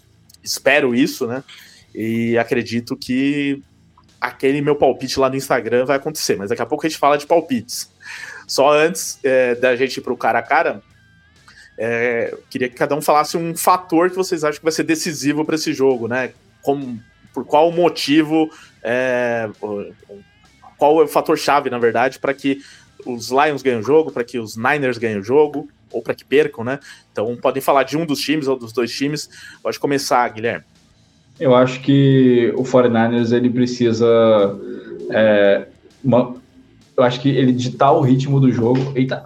Ditar o ritmo do jogo desde o, desde o começo, tá? Eu acho que igual o Luiz falou, essa, essa digo, dependência é uma coisa que pode ser prejudicial e por isso o, o agitar o ritmo do jogo e não precisar correr atrás do placar vai ser algo muito importante. Mas para o Lions, cara, eu acho que a imprevisibilidade do time, estabelecendo esse jogo terrestre, é, usando a Monra, Laporta, é, até o Jameson Williams, de alguma, Jameson Williamson, Williams de alguma forma, eu acho que vai ser, vai ser muito especial para as pretensões do próprio Detroit Lions. Porque, cara, o Amon-Ra, ele não é aquele é, aquele protótipo de wide receiver que a gente se acostumou em Detroit com o Megatron, mas ele é um jogador extremamente craque de bola. Ele é um jogador que ele performa num alto nível que é, a gente pode, não sei se pode colocar, por exemplo, ele no nível do Jamar Chase já no nível de Justin Jefferson, mas ele pelo menos ele, ele aparece no retrovisor desses caras, sabe, em nível de performance. Então acho que é, jogo de playoff você tem que colocar a bola na mão dos seus melhores jogadores. E é isso que o 49 precisa fazer com o McCaffrey, é isso que o Detroit Lions precisa fazer com o Jamir Gibbs e fazer também com o Amon Hassan Brown. Luiz, Mia, é, eu, acho que os meus destaques, que acho que são, vão ser o que o principal vai liderar o que, que vai dar certo, são os dois matchups que eu estou muito de olho.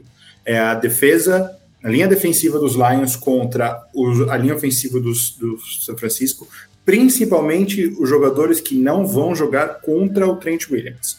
Né? E aí que eu acho que, que assusta, porque o, o Aiden Hutchinson costuma alinhar do lado direito da linha é, ofensiva do, do time adversário. E aí o Aidan, o Aidan Hutchinson contra essa line sem enfrentar o Trent Williams, hum, eu não confio nessa linha ofensiva.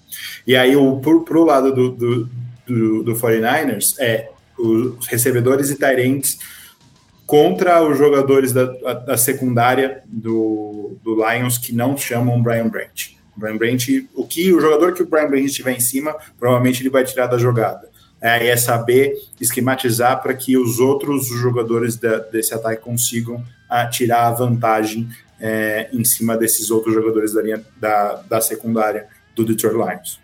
Olha, eu gosto muito dessa defesa do Lions. Eu acho, a gente já viu que essa dependência vai ser um problema e quando você consegue manter o McCaffrey sem chegar perto da bola, a coisa fica mais complicada para o 49ers. Eu estaria bem preocupada se fosse torcedora e acho que o Lions, a diferença de como o ataque do Lions está jogando, não ter o peso de você estar tá ali jogando em casa e tendo aquela obrigação de defender para ganhar o, o, o, jogo e ainda por cima ter tido o, o jogo anterior como eles tiveram, acho que a coisa fica complicada. Então já podemos partir para o cara a cara. Então, assim como fizemos na, na final da UFC, falaremos por setores, por jogadores em alguns casos, e vou começar por quarterback também. Então, de um lado temos Brock Purdy, do outro Jared Goff, que o Luiz já antecipou seu voto, né, Luiz? Você já colocou o Goff como melhor que o Purge, né, durante seu comentário? Os dois tiveram temporadas muito parecidas, até se vocês olharem as stats dos dois, é, os dois passaram para mais de 4 mil jardas, ambos estão na casa dos 32, é, 30 e 31 QB, TDs, e ambos na casa de 11, 12 interceptações. Então, a temporada é muito igual, o momento do Goff é melhor. Mia e Cohen acompanham é, a temporada deles ali foi muito parecida, mas eu acho que a experiência do Goff em playoffs, já ter chego no Super Bowl e etc., vai fazer uma diferença.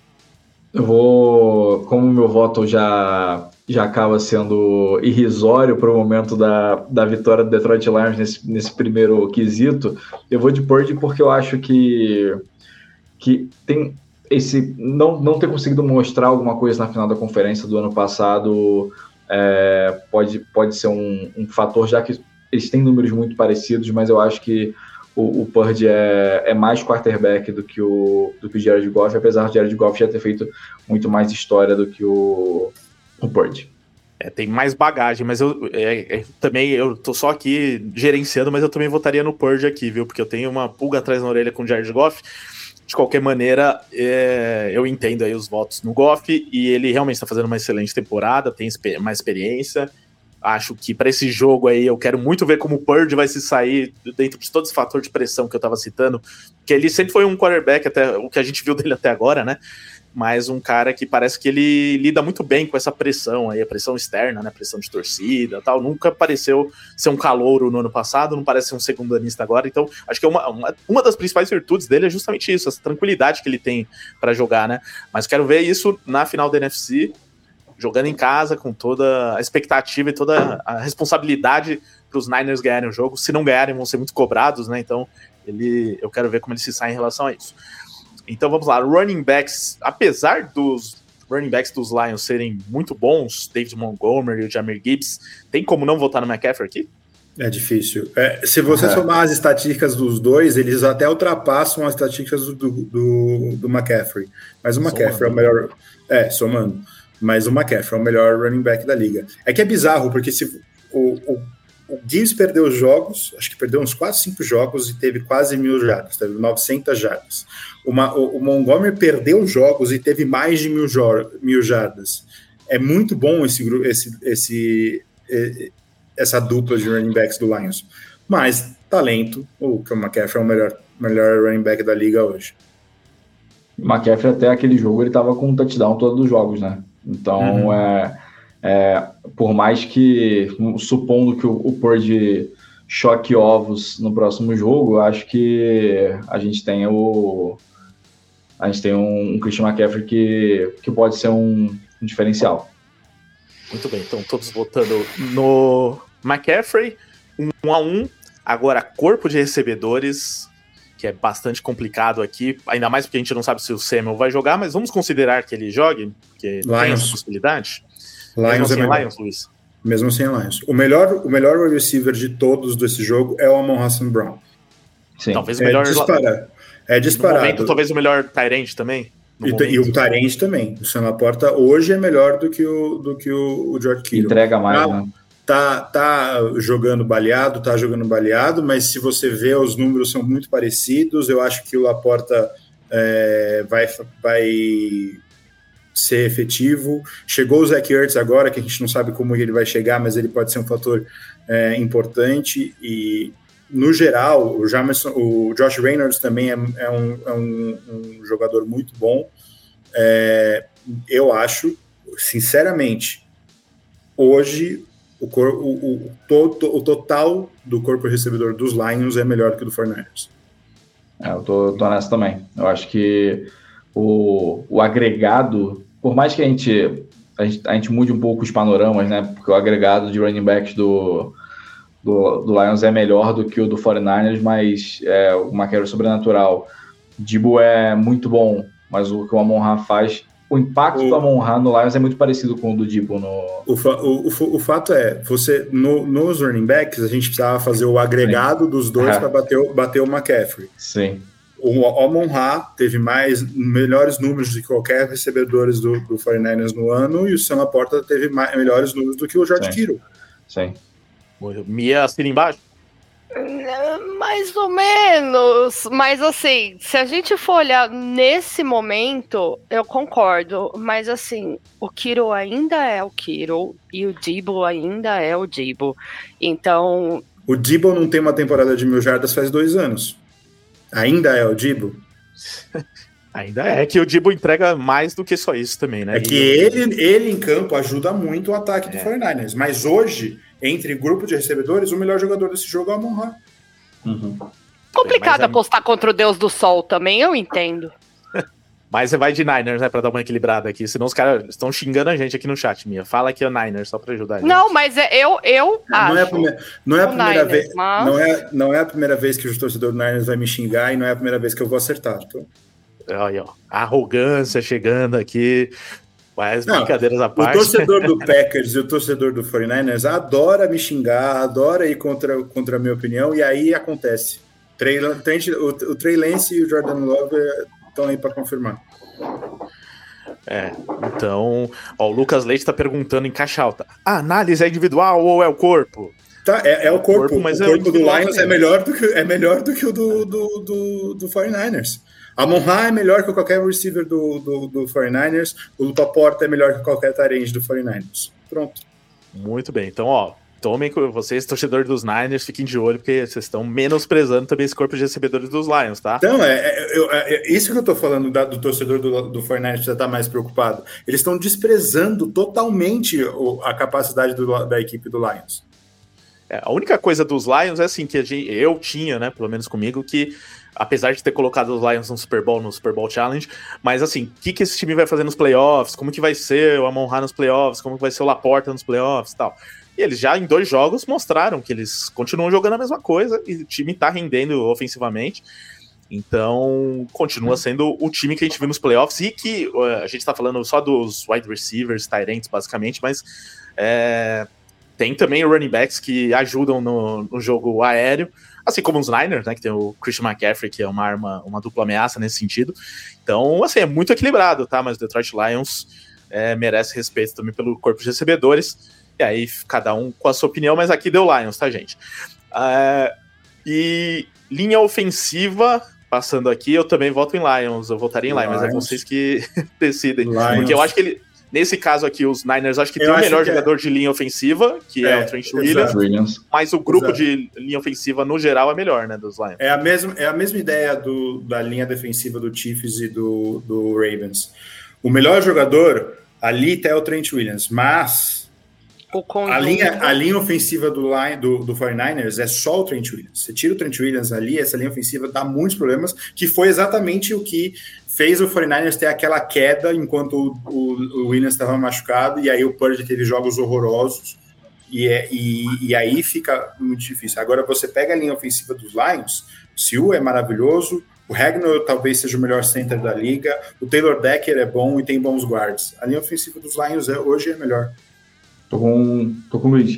É, cara, o que o, a galera pegou muito no pé da, da pique do Sewell na época, mas o que ele está correspondendo ao que, ao que o Lions precisa é, é, é gigante, assim.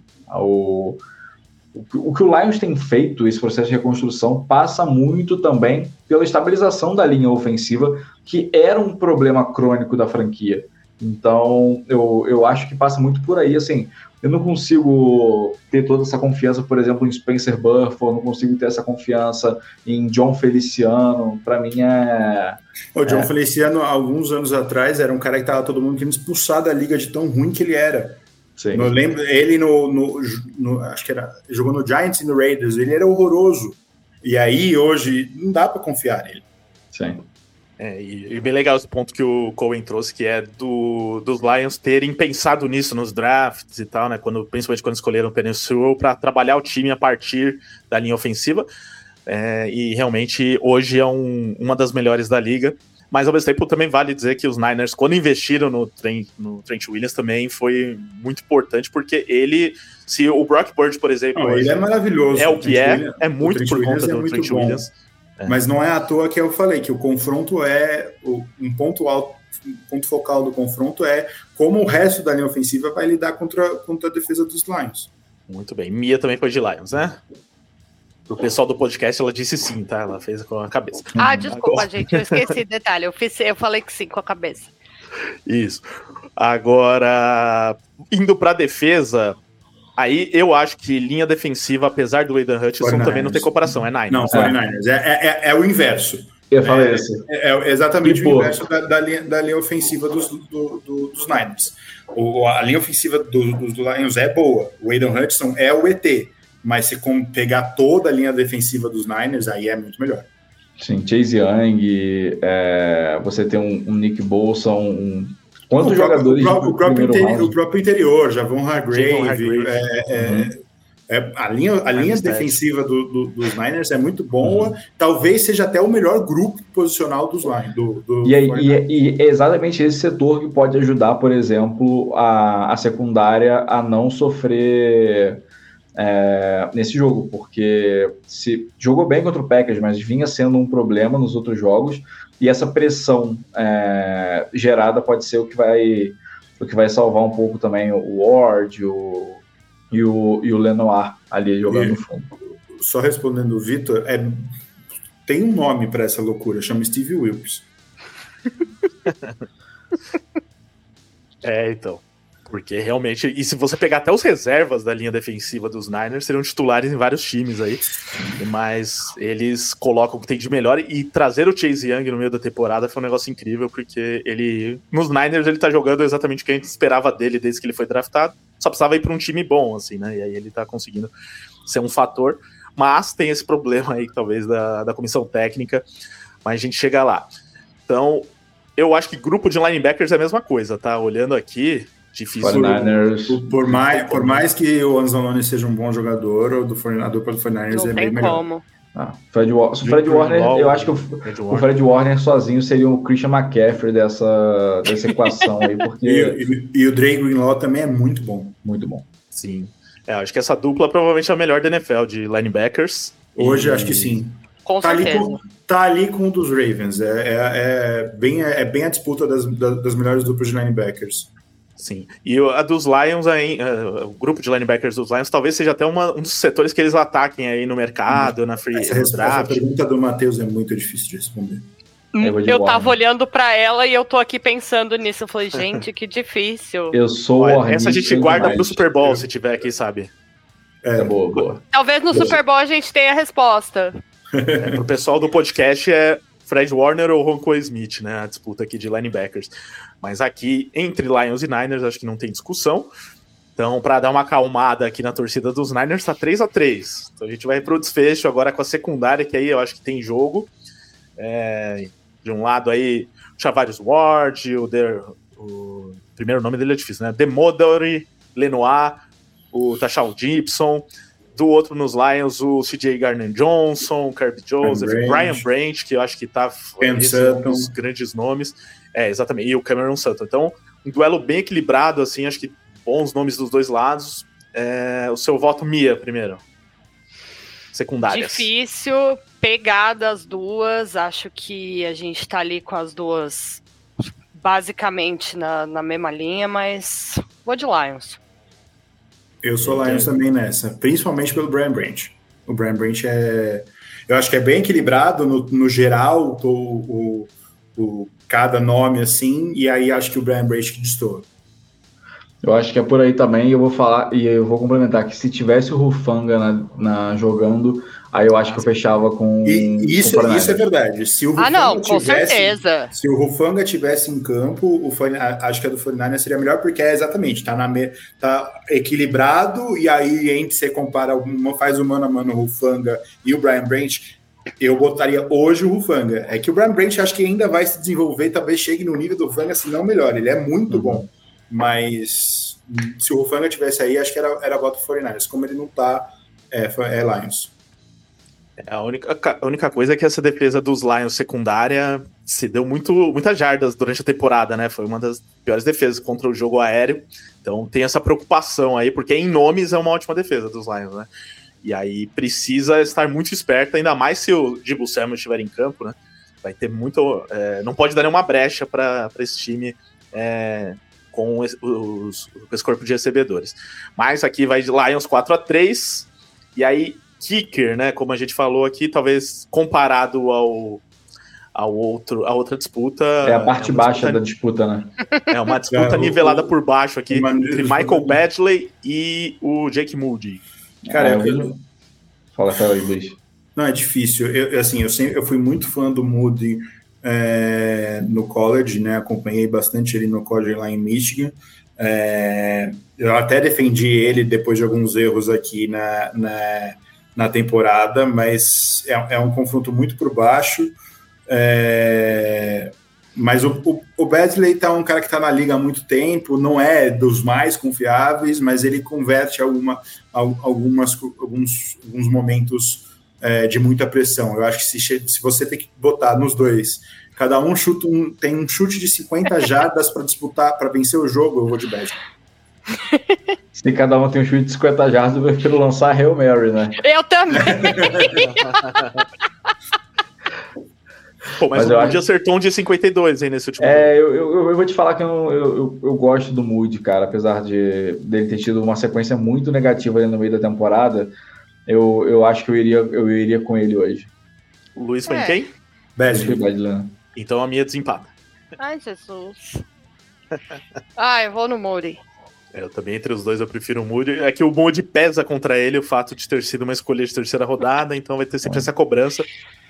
Mas ele, acho que entre os dois aqui é um kicker melhor. É, então ficou 4 a 4 Então vai ter o desempate também no cara a cara, justamente com o técnico. E olha que aqui eu acho que vai dar polêmica também, dependendo do que for falado. Vou deixar o Luiz pro final, porque o Luiz eu sei que gosta de uma polêmica. eu vou deixar pro final. Vou... Nosso convidado Guilherme Cohen começa aqui entre tá. Dan Campbell e Kyle Shanahan. Cara, eu acho o Kyle Shanahan gênio. Gênio, gênio, gênio, gênio, gênio. Eu acho que. É, eu acho que você remontar o elenco igual o Dan Campbell fez com o, o, com o Lions é, é uma demanda de basicamente de recursos humanos, sabe? Você ser um gerenciador de elenco, é, mas eu acho que ali coaching eu ficaria com o Kyle Shanahan. Então agora é a Bia. É difícil essa, essa decisão para mim. Eu gosto muito do Shanahan, mas eu acho que ele alaga. E o Dan Campbell, o jeito que ele tá modelando esse Lions para mim e o jeito que ele tem esse vestiário na mão pega meu coração de acordo e eu vou de Campbell. Então agora, Luiz, deixo para você essa decisão aí entre Dan Campbell e Kyle Shanahan? São dois tipos de coach muito diferentes. O Shanahan é o cara que bota o mão na massa, tanto que ele é o cara que chama jogadas ofensivas. O, o, o Campbell é aquele head coach clássico, ele controla tudo e aí a, as chamadas estão. Tanto que os dois, quem chama as jogadas é tanto o Ben Johnson quanto o Aaron Glenn, não é o, o Dan Campbell. É, eu tenho uma opinião eu já dei controversa. bem controversa sobre o que eu acho. Quando o Luiz veio com eu tenho uma opinião, você já sabe. eu, eu, tenho uma, uma opinião, se o jurídico aqui. vai deixar eu falar, já é Eu já diferente. falei aqui, o jurídico cantei, liberou. Já cantei a, a, musiquinha do Overrated e eu acho o Kyle Shannon bem overrated. Então, Campbell.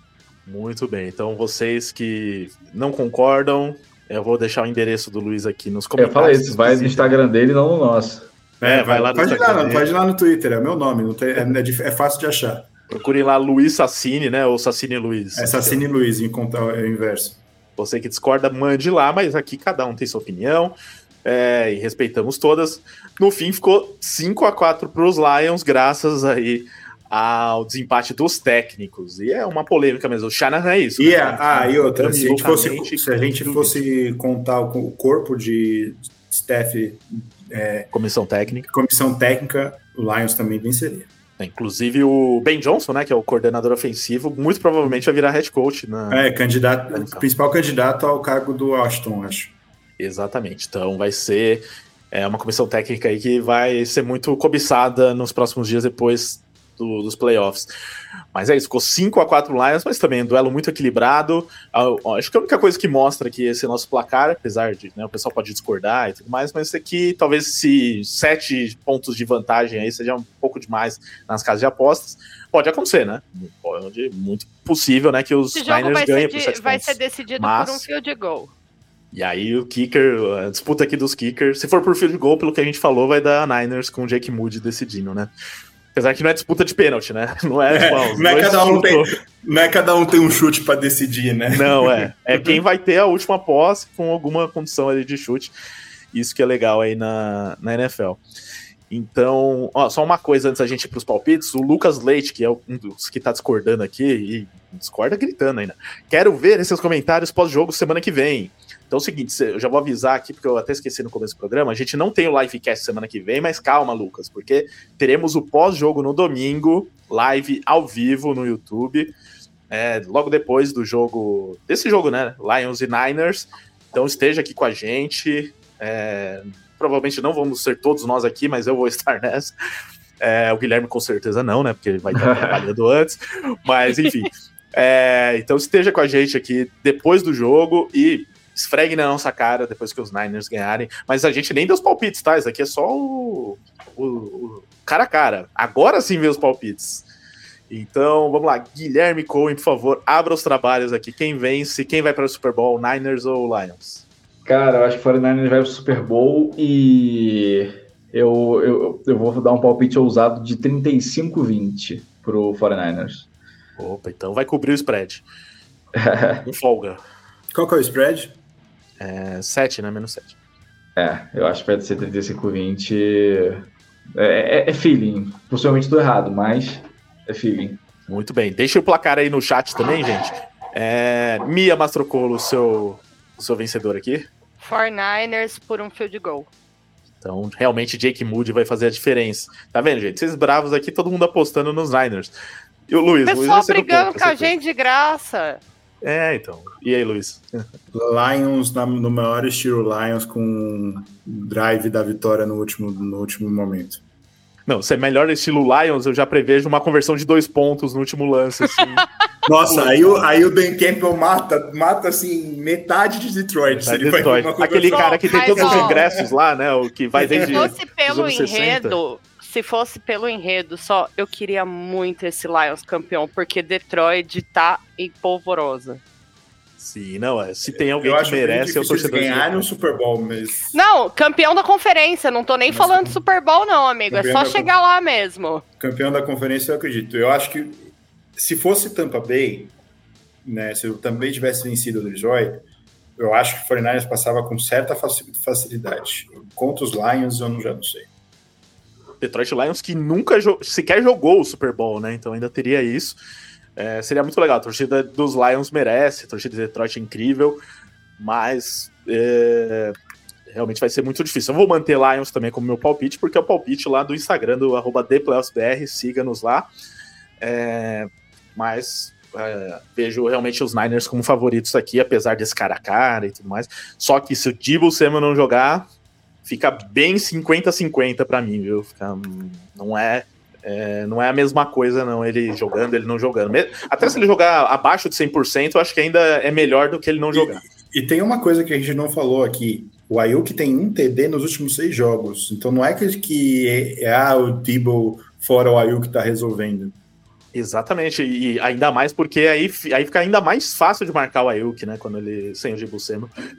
É, e, e, só uma coisa que eu esqueci de falar antes da transmissão, a gente está com é, enquetes lá no nosso, na, na comunidade aqui do YouTube, tá? Então aproveite agora você que ficou com a gente até o final da transmissão e vote lá nas enquetes é, para esses dois jogos. Final da NFC, palpite de 53 a 47 a favor dos Niners. Então, bem equilibrado ali, bem próximo do que eu tô achando que vai rolar, assim, de equilíbrio enquanto a final da IFC tá mais discrepante, tá 65 a 35 para o Baltimore Ravens. Essa me surpreendeu até pela torcida dos Chiefs, né, que é grande, mas Ravens também tem muito torcedor. Então, Ravens com alguma vantagem aqui. Então votem lá na aba comunidade, é, aqui, né, no próprio canal do YouTube. Você já aproveita e se inscreve se não for inscrito, depois vai na aba comunidade e deixa seu voto. Certo, então é, vamos encerrando por aqui. Primeiro de tudo, eu preciso agradecer ao Guilherme Cohen, pela participação. Primeira vez aqui com a gente, foi muito bacana. Vou deixar esse espaço final aí para você se despedir, fazer mais merchan do seu curso. E aí já aproveita também um assunto que eu acabei, eu ia deixar lá no começo, esqueci, mas que também saiu a equipe de arbitragem do Super Bowl. Sim. Então já ajuda a gente aí a, a uhum. esmiuçar o que pode ser esse Super Bowl com o Bill Vinovich, que vai ser o chefe da arbitragem lá. Sim. E tem até um caso curioso que é do Terry Killens, né? Que é um cara que já foi jogador, já jogou um Super Bowl e agora uhum. vai ser árbitro, é o primeiro é, ser humano na história que é árbitro, um jogador na história. Algumas pessoas vão contradizer isso e falar que o Tom Brady já jogou como jogador e árbitro no mesmo Super Bowl.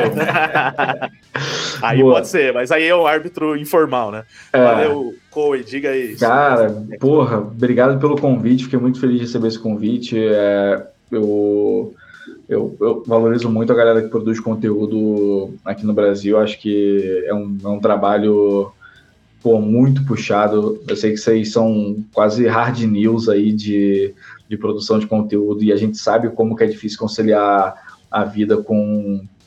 É, cara, é paixão, né? Quem, quem faz esse tipo de, de, de trabalho. Eu tenho, eu tenho essa a minha parte, assim, já, também já tive hard news.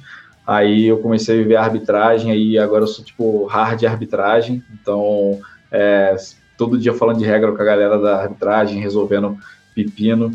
É, todo mundo colocou. Eu acho que isso reflete um pouco, tá? No, na gente ter esse, esse jogo no Brasil, tá? É todo mundo colocando um tijolinho para formar esse castelo de, de futebol americano que tem no Brasil. E agradeço vocês aí pelo, pelo convite. Bom, é, falando sobre o nosso curso, chamando vocês de novo, o curso começa dia 20 de fevereiro, ele é totalmente online. Se você não quiser arbitrar, pelo menos dá uma chance ao curso de você aprender mais regras de futebol americano e entender que como que a gente pensa, tá? A gente, é, se você tem na sua cabeça que é todo mundo FDP, tudo bem, é, é possível que seja, mas é, dá uma chance para a gente poder te mostrar que tem um mundo de regras bem legal e para você se envolver com o futebol americano no Brasil também, que é é sempre muito gostoso. Cara, a equipe do Super Bowl, tá? Tem, tem alguns detalhes muito divertidos. É, o Bill Vinovich vai para para a terceira aparição dele em Super Bowl. Eu acho ele genial, cara. É, é, eu, eu, ele tem algum ele tem algum pacto, alguma coisa assim, porque é impossível um cara dar pouquíssimas faltas e não dar cagada no jogo dele. Obviamente. O, o último foi Chiefs e Niners, para, né? O Chiefs e Niners. Isso é o 55, se eu não me engano, né? É, e ele é um cara que, pô, ele, ele, ele é um baita gerenciador de jogo. Os técnicos gostam muito de quando ele apita, os jogadores gostam muito de quando ele apita, porque ele é um cara que deixa o jogo correr. Então isso é muito positivo. A gente tem o Terry Killings, que jogou pelo Tennessee Titans. Aí, cara, é, o número romano não é para mim. É, se eu não me engano, é, isso errou 39 alguma coisa assim que foi o que o. Tá, o Titans jogou, só, jogou um Super Bowl só, que foi contra o Rams. Então foi, em 2000. É, foi, acho que foi. foi é, acho por aí. que foi isso. É, e aí, agora ele tem essa chance de apitar um Super Bowl, cara. É, ele apitou muito bem a, o Divisional Round no, no Chiefs e Bills. E tem dois árbitros que vão se aposentar: o Mark Perlman, que é árbitro de linha, e o Tom Hill, ambos com mais de 350 jogos na NFL é, mais de 25 temporadas. O Mark Bell tem 20, 23 temporadas e o Rio 28, se eu não me engano. Então, cara, segunda vez que dois árbitros vão se aposentar depois do Super Bowl, é, segunda vez que tem dois árbitros é, na primeira primeiro ano de elegibilidade tendo essa, essa chance de apitar, que é o Killens e o Patrick Holt.